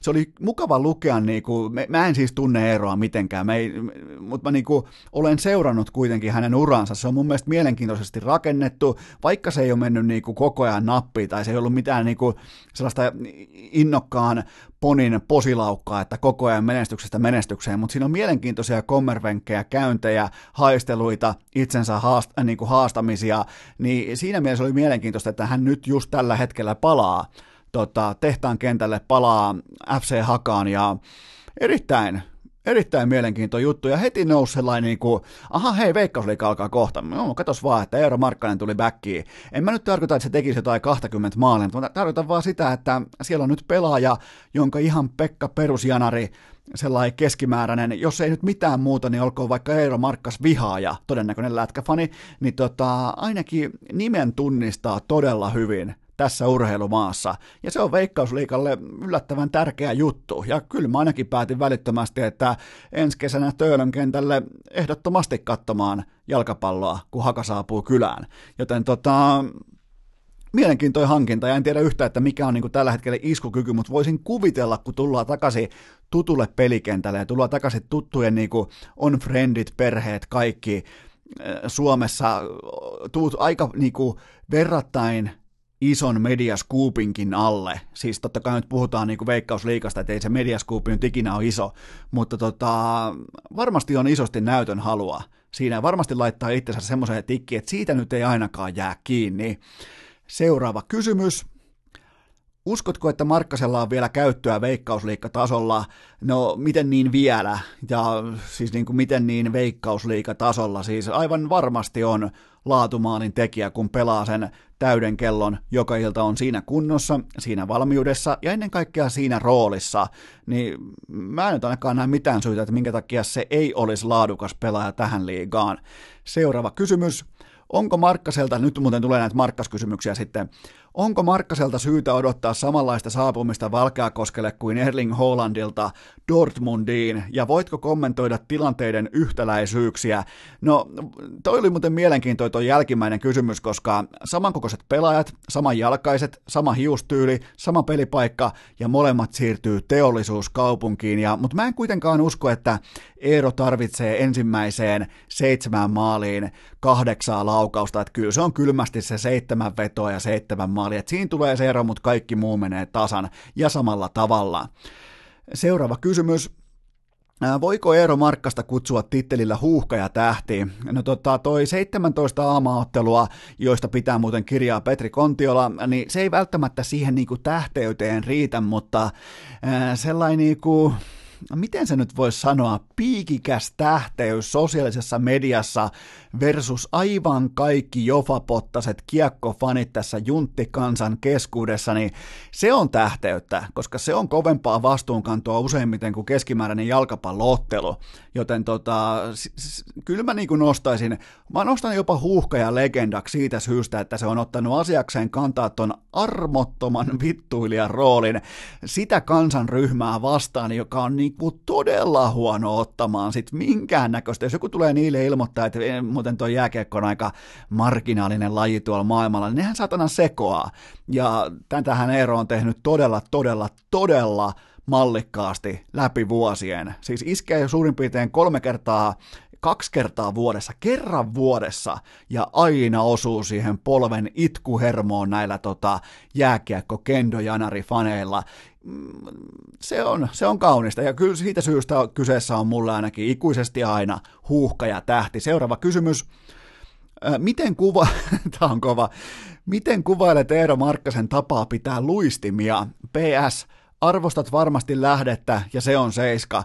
Ja aivan oikein, arvostan siis erittäin paljon tätä, nimenomaan tätä lähdettä, että vielä kun saisi Santtu Silvennoisen jotenkin paketoitua tuohon mukaan, niin oltaisiin aika tavalla ytimessä, mutta oli pakko käydä tarkistamassa tämä niinku, Eeron tapa pitää luistimia ja se oli siis niinku, se oli aggressiivisen kliininen kaiken kaikkiaan, että koko farkulahje tungettu sisään sinne luistimen läpän alta ja ylänauhat hirttosolmussa, vähän niin kuin löysää nauhoitusta alkuun, ja sitten ylänauhat hirttosolmussa, että niin kuin aika alfa-tyyppinen, kuitenkin Jyväskylän poika Helsinki, siellä tota, tälle niin kuin keskustorin luisteluareenalle, niin kyllä on pakko ollakin näyttö, joten aika alfamainen presense, ja mä arvostin erityisesti CCMn vanhoja taksin luistimia, sellaisia, missä on nämä niin kuin vanhat valkoiset nilkkatuet vielä, niin, niin se oli sellainen tietty presense-kokemus, ja ehkä niin kuin just sellainen kukkopoikamainen kuitenkin, niin kuin, että okei, okay, mä oon Landelt, mä tuun silti ottaa tämän tilanteen haltuun, joten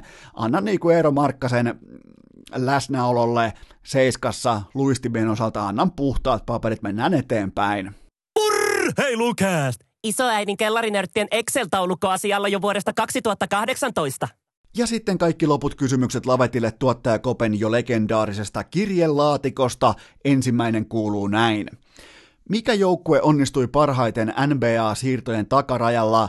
No idässä Miami Heat ja lännessä Los Angeles Clippers ja nämä kumpikin pysty tekemään selkeän upgradein suhteessa päävastustajiinsa. Muistakaa aina, kun treidataan, pitää ymmärtää, ketä vastaan sä pelaat, ketä vastaan sä tulet todennäköisesti kohtaamaan siinä kohtaa, kun kausi muuttuu missään määrin merkitykselliseksi, mitä sä tarvit, tarvit sä pihviä, nopeutta vai heittovoimaa, ja mun mielestä nämä kaksi joukkuetta onnistu vahvistamaan omaa sitä ydinosaamistaan jo vähän niin kuin spesifimmällä puolustuspelitaidolla, kovuudella, pihvillä, hartialla, joten Miami Heat ja Los Angeles Clippers, mutta mä uskon, että pitkässä juoksussa parhaan muuvin teki Minnesota, joka antoi pääs, herran jumala pääs eroon tota, Andrew Wigginsista, joka ei ole koskaan ollut hyvä, ja ne sai kuitenkin vaihossa ihan oikean All-Star-luokan takamiehen D'Angelo Russellin, joten tota, siinä kyllä vedettiin nenästä nyt, mutta se on pakko laittaa se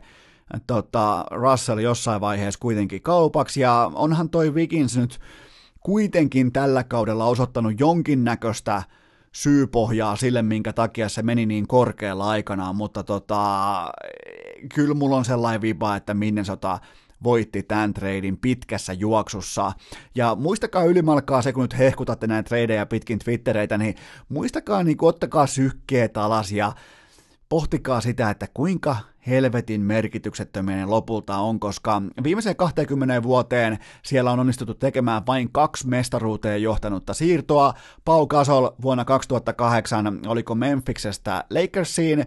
Ja sitten 2004 Rashid Wallace teki semmoisen pienimuotoisen rundin ja päätyi Detroit Pistonsiin ja se johti lopulta sitten Detroitin mestaruuteen ja Lakersin dynastian lopulliseen kaatumiseen, mutta vain noin kaksi, niitä tehdään siis aina kymmenittäin treidejä, ja vain noin kaksi on ylipäätään johtanut yhtään mihinkään just sen kauden mitassa, joten tota, ja muistakaa myös se sama rahan, että nhl nämä treidit on vielä vähemmän merkityksellisiä, joten kivoja otsikoita, paljon viihdettä, mutta hyvin ohuesti mitään konkreettista. Seuraava kysymys.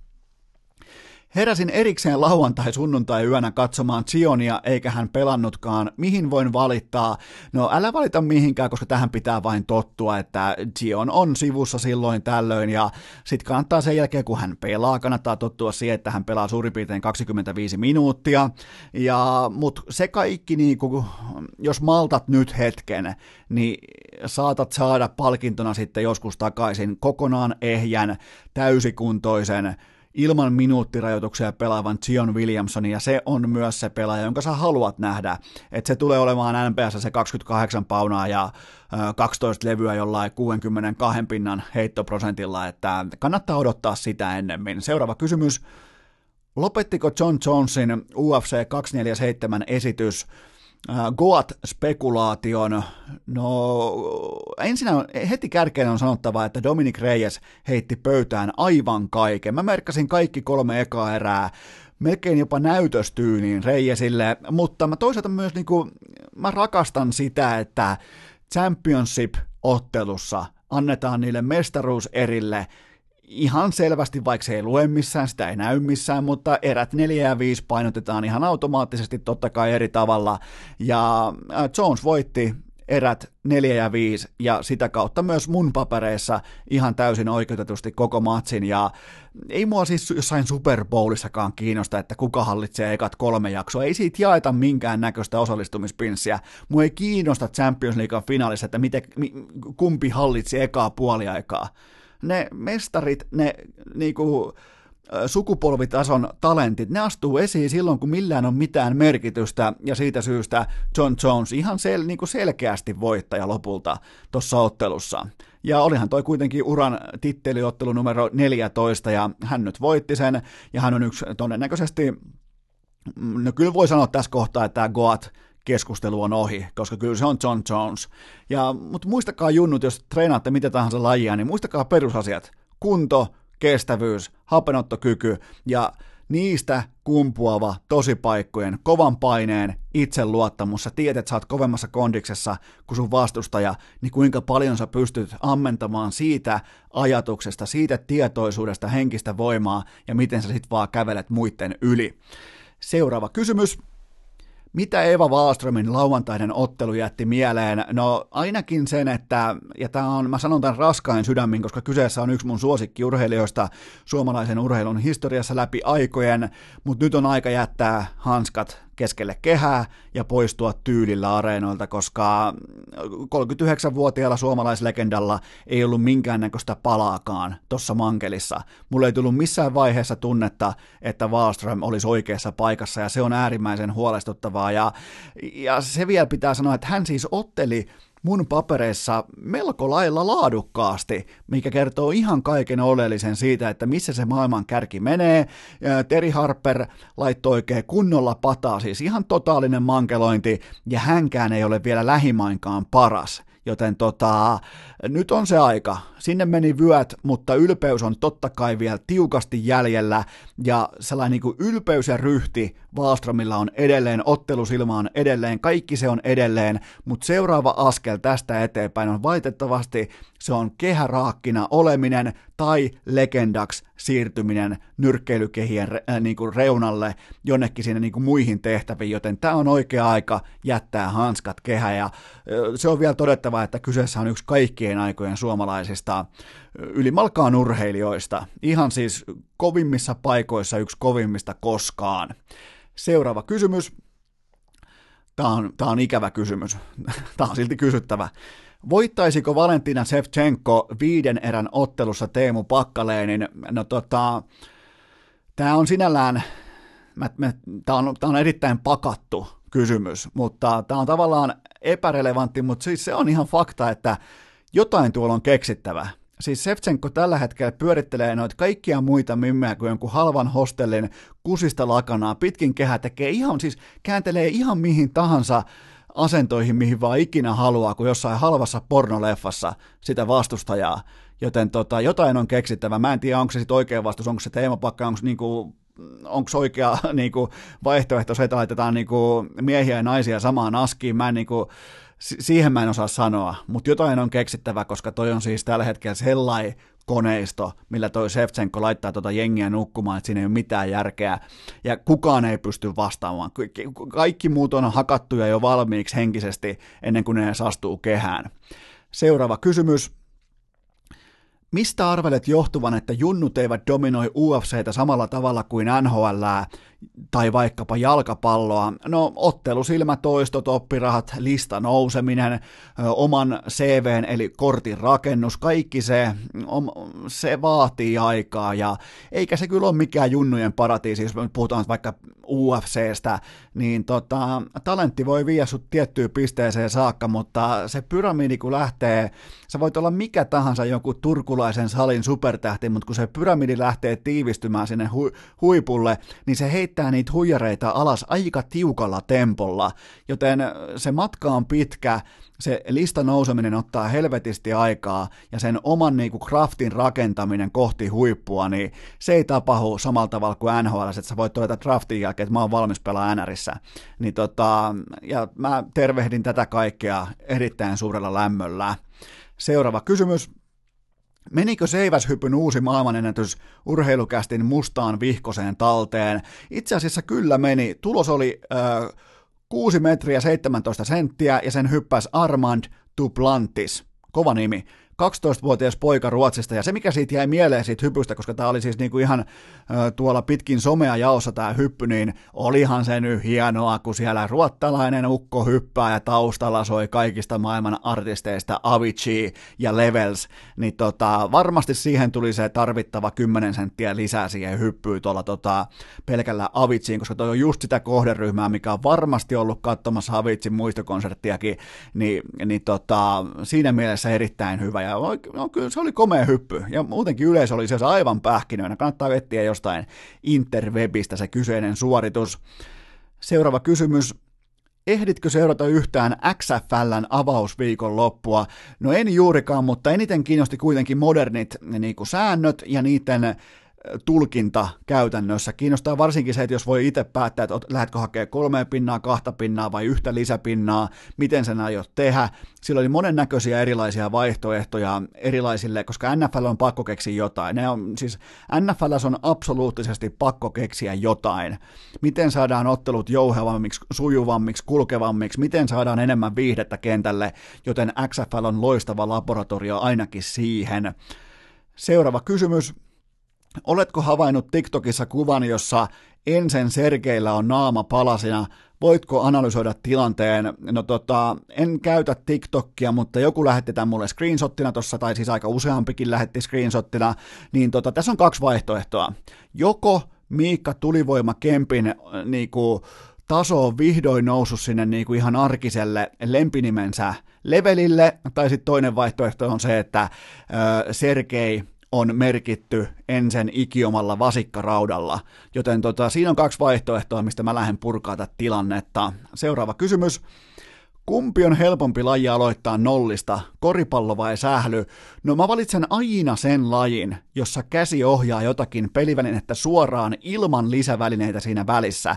Eli se muovitikku siinä pallon ja käden välissä vaihtaa mun niin kuin tässä, tässä tilanteessa, että mun, mun papereissa koripallon pomputtaminen ja sen korin suuntaan heittäminen on helpompaa kuin lähteä sutimaan mitään sählypalloa, joten mun vastaus on koripallo.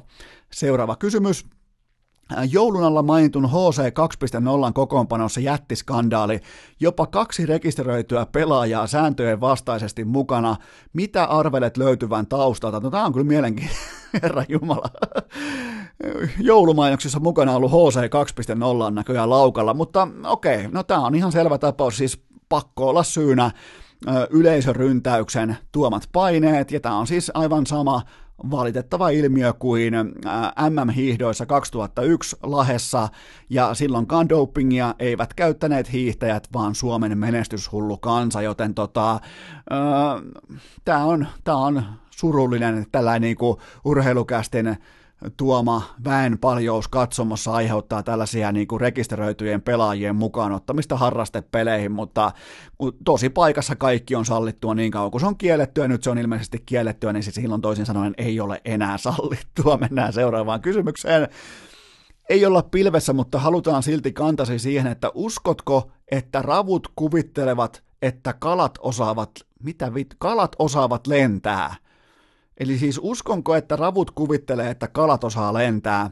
No tota, koska ravut ja niiden ainoa materiaali, jossa ne on läsnä, on vesi, niin toisin sanoen se on täsmälleen sama kuin meille on ilma. Se on niin kuin se meille luontainen ainoa elementti, joten ravu, me, joo kyllä, siis kyllä, joo, vastaus on, vastaus on kyllä, koska ravut näkee, ne ei ymmärrä sen elementin koska ne kuvittelee, että se on nimenomaan lentämistä yläpuolella, ei uimista yläpuolella, kun ne kattelee, että tuonne kalat taas menee, joten ne kalat on rapujen silmissä lintuja. Kyllä, näin se menee. Seuraava kysymys. Pukeudun, abi, pukeuduin abikaalassa fraudiksi, mutta kukaan ei hoksannut pukuani. Oliko pukeutuminen täten onnistunut vai epäonnistunut? No, tätä mä mietin vähän aikaa, että on ehdottomasti onnistunut, koska sehän olisi ollut siis ihan jättimäinen käänteisfraud, jopa pyramidihuijaus, jos joku olisi tunnistanut. Joten jos, fraudihan yrittää siis aina pukeutua itsensä vaikka niin kuin UFC-ottelijaksi, mainitsematta ketään erikseen, mutta tota, erittäin hyvä pukeutuminen. Eli siis aivan täysin oikein, kun kukaan ei hoksannut, että just sä olet fraud. Seuraava kysymys näin ihastuksellani, näin ihastuksellani salilla sinistä oshiita, uskalsin mennä juttelemaan, joten aloin puhua siitä pullosta ja kästistä ja kaikki meni vihkoon. Otatko tästä osasyyllisyyden itsellesi? No tota, otan kyllä, koska kyllähän toi sininen oshi ja sen näkeminen muutenkin osaa sykkeen korkealle. Ja sitten menet kuitenkin menet vielä munimaan siihen, sä oot ihastunut, niin sä alat puhumaan kaiken maailman höpöä jostain kästistä, mitä se Mimmi ei ole koskaan kuullutkaan, joten tota, heikko esitys, siis väärä lähestyminen, mutta ensi sitten tuleehan niitä ihastuksia, älä heitä pyyhettä kehää. Viimeinen kysymys tähän erään. Huomasitko, että Sanni oli Emma Kaalan palkintokategoriassa jotain 0 kautta 8, eli pitääkö hänen nyt vain, pitääkö hänen nyt vain jatkaa heittämistä?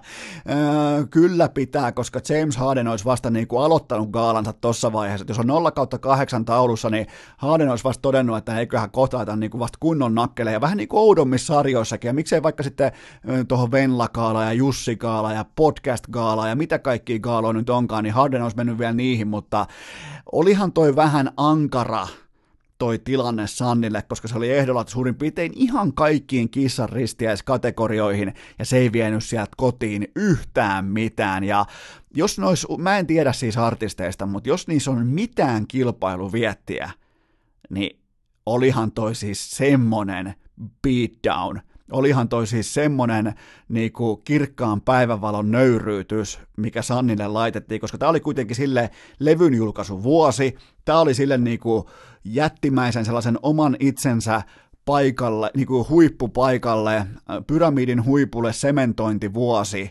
ja sitten kun tulee gaala, niin ei pinssiäkään, joten tota, oli kyllä jotenkin niinku, oli, oli erittäin merkille pantava hetki, mutta nyt pidetään pian tauko ja sen jälkeen muutama lausunto liittyen tuohon vuoden podcast-gaalaan ja siihen, että mitä kaikkea siellä oli. Urheilukääst! Vakkipänneissä jo ennen kuin Jamppi edes käveli! Sieltähän pukkas kuulkaa pitkin lauantaita niin tuhti määrä kysymyksiä liittyen urheilukästiin, podcast-gaalaan ja siihen, että urheilukäst on vuoden 2019 paras suomalainen podcast, niin teillä oli tosi viheliäitä tiukkoja, paikoin jopa pelottavan asiallisia kysymyksiä liittyen tähän gaalaan ja tähän palkintoon, joten mä ajattelin, että mä teen tähän niin kuin nopean koonin siitä, että mitä mä ajattelen nimenomaan näistä aspekteista liittyen tähän niin kuin hyvinkin marginaaliseen ja erittäin huumoripitoiseen palkintoon, mutta lähdetään ensimmäisestä Onnittelut pokaalista. Ennen kuin lähden härkätorilta pois, niin voitko nyt kertoa, että miltä nyt tuntuu? No tuntuu ensinnäkin siltä, että, tota, että kummikuuntelijat oli hienosti mukana. Se on niinku, on se sitten niinku mitä tahansa, mitä tehdään porukassa ja mitä tehdään, koska tämä on kuitenkin aika, kuten kaikki ymmärtää, tämä on aika helvetin yksinäistä puuhaa, kolmesti, viikkoa lukit, kolmesti viikossa lukittautua vaatekomeroon ja puhua urheilusta ja miettiä, että kuunteleekohan kukaan just tällä viikolla. Niin tota, se on mukava huomata, että A kuuntelee ja B niinku aktivoituu sen mukaan, jos syntyy jotain tällaisia yhteisiä projekteja ja haasteita, joten ihan siis aidosti siisti fiilis. Ja ei se niinku se pokaali, vaan nimenomaan se, että tehtiin jotain yhdessä. Seuraava kysymys. Eli onko homman nimi nyt se, että podcast-gaalan äänestys on koko podcast-maailman korkein mahdollinen instanssi? Ymmärsit täysin oikein. Tämä on nyt se niin kuin ihan se, Tämä on niin kuin sama kuin voittaisi Oscar-gaalan, koska kaikkihan muistaa säännöt, että jos ei tule pokaalia, niin kukaan ei pihahdakaan, kukaan ei sivulauseessakaan muista mitään gaalaa, mutta nyt kun tuli pokaali, niin tämä on kaikkien aikojen suurin Oscar-gaala ikinä missään, joten hyvin, hyvin tiivistetty ja hyvin niin kuin ymmärretty tämä koko niin kuin sääntökirjan ydin. Seuraava kysymys. Mikä on sellainen osa urheilukästiä, josta olet aidosti ylpeä, eikä nyt mitään hevonpaskaa vastaukseksi sitten, vaan ihan oikeasti kerrankin. No tota, vastataanpa nyt sitten ihan oikeasti kerrankin, ja se mistä mä oon urheilukästistä ylpeä on se, että ihan kaikki, jokainen pihaus, jokainen yhteistyökumppanin neuvottelu, jokainen sopimus, jokainen mainoskopiteksti, jokainen improvisaatioteatteri pohjalta tehty tota, mainossegmentti, sisältö, analyysi, juttu, kaikki syntyy sataprosenttisesti ilman välikäsiä yksin, joten tota, se on se, mistä mä oon niin kuin ihan vilpittömästi ylpeä, että mä pystyn hallinnoimaan koko tätä urheilukästin niin sanottua tuotantoketjua alkaen sieltä tota, seimestä ihan sinne arkkuun saakka. Sitten kun, eli seimi on se, mistä niinku alkaa jakson tekeminen, eli ihan täysin puhtaalta pöydältä, kun ei vielä edes tiedä, että mitä saattaisi olla lautasella, ja siitä mennään sitten kohti itse niinku sitä jakson tekemistä, totta kai välissä pitää olla neuvoteltu vaikkapa tota Elisan ja Wilsonin ja Oshin ja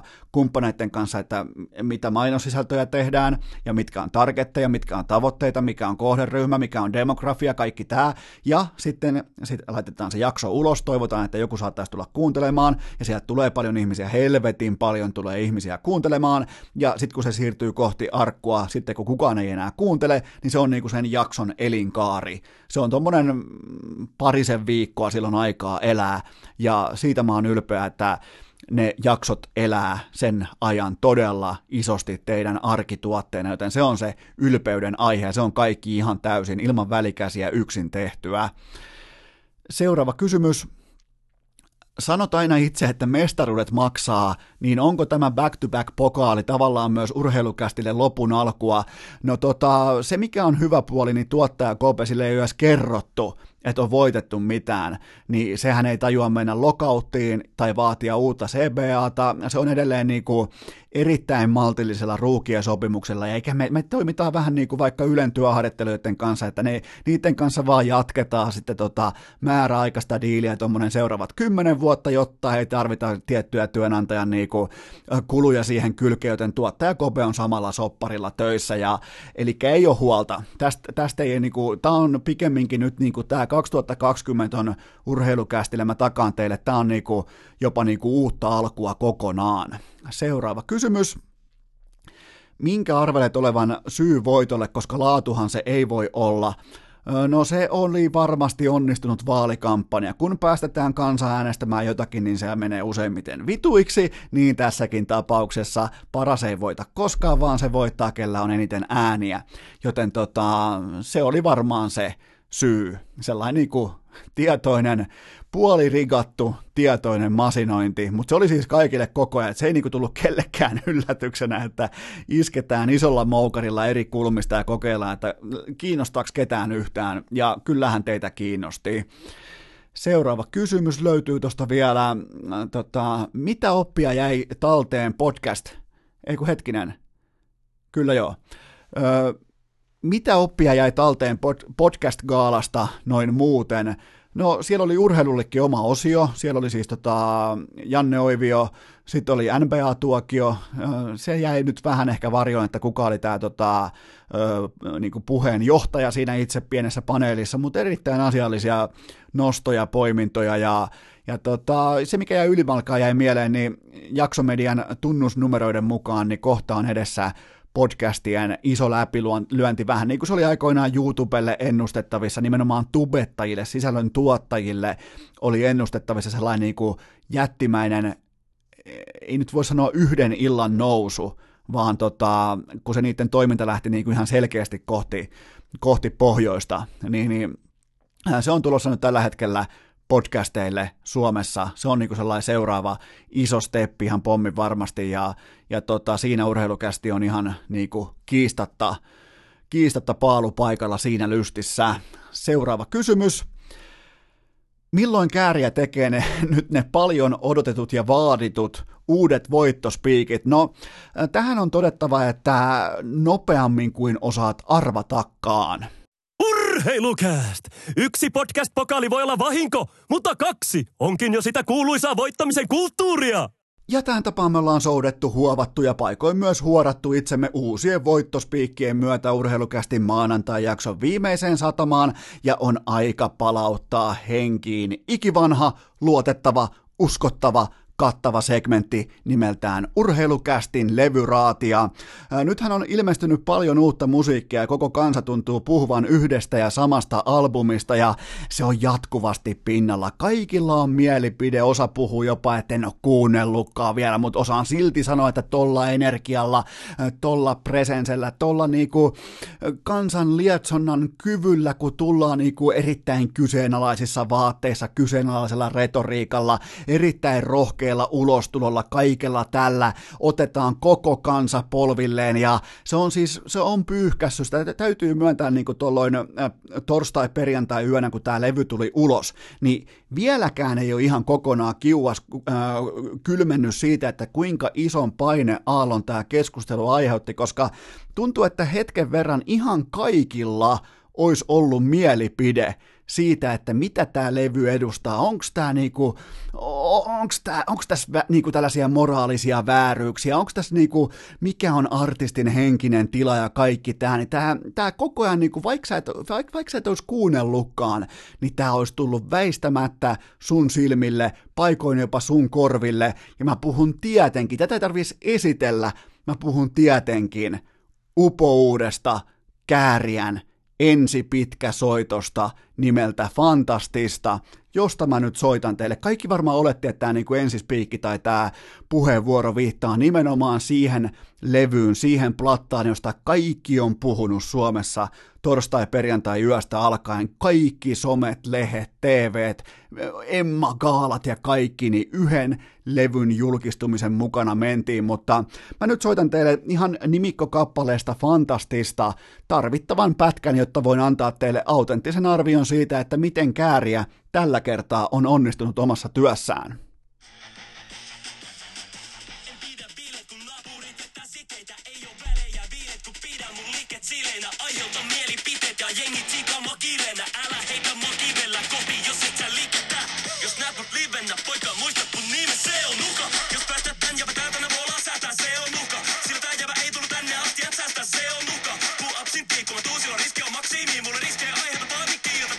Ja kiitos riittää kääriä.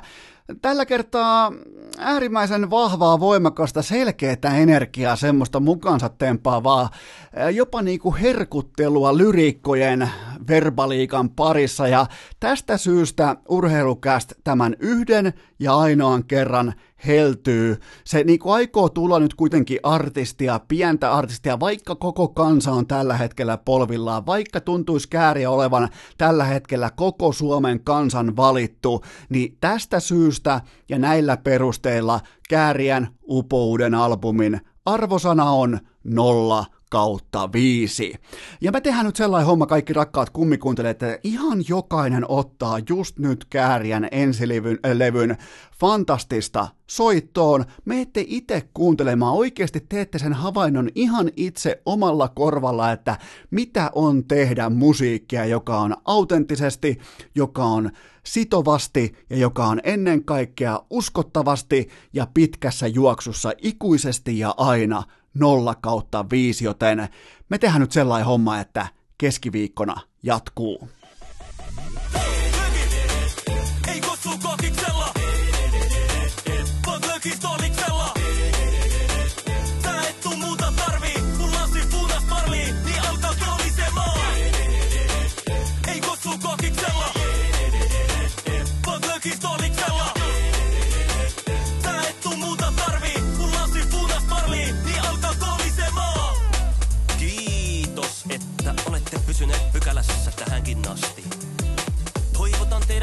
tervetulleeksi myös jatkossa. Muistakaa nauttia elämästä arjen vastoinkäymisistä huolimatta. Allekirjoittanut kiittää ja kuittaa. Peliä. Oliko tämä jo tässä?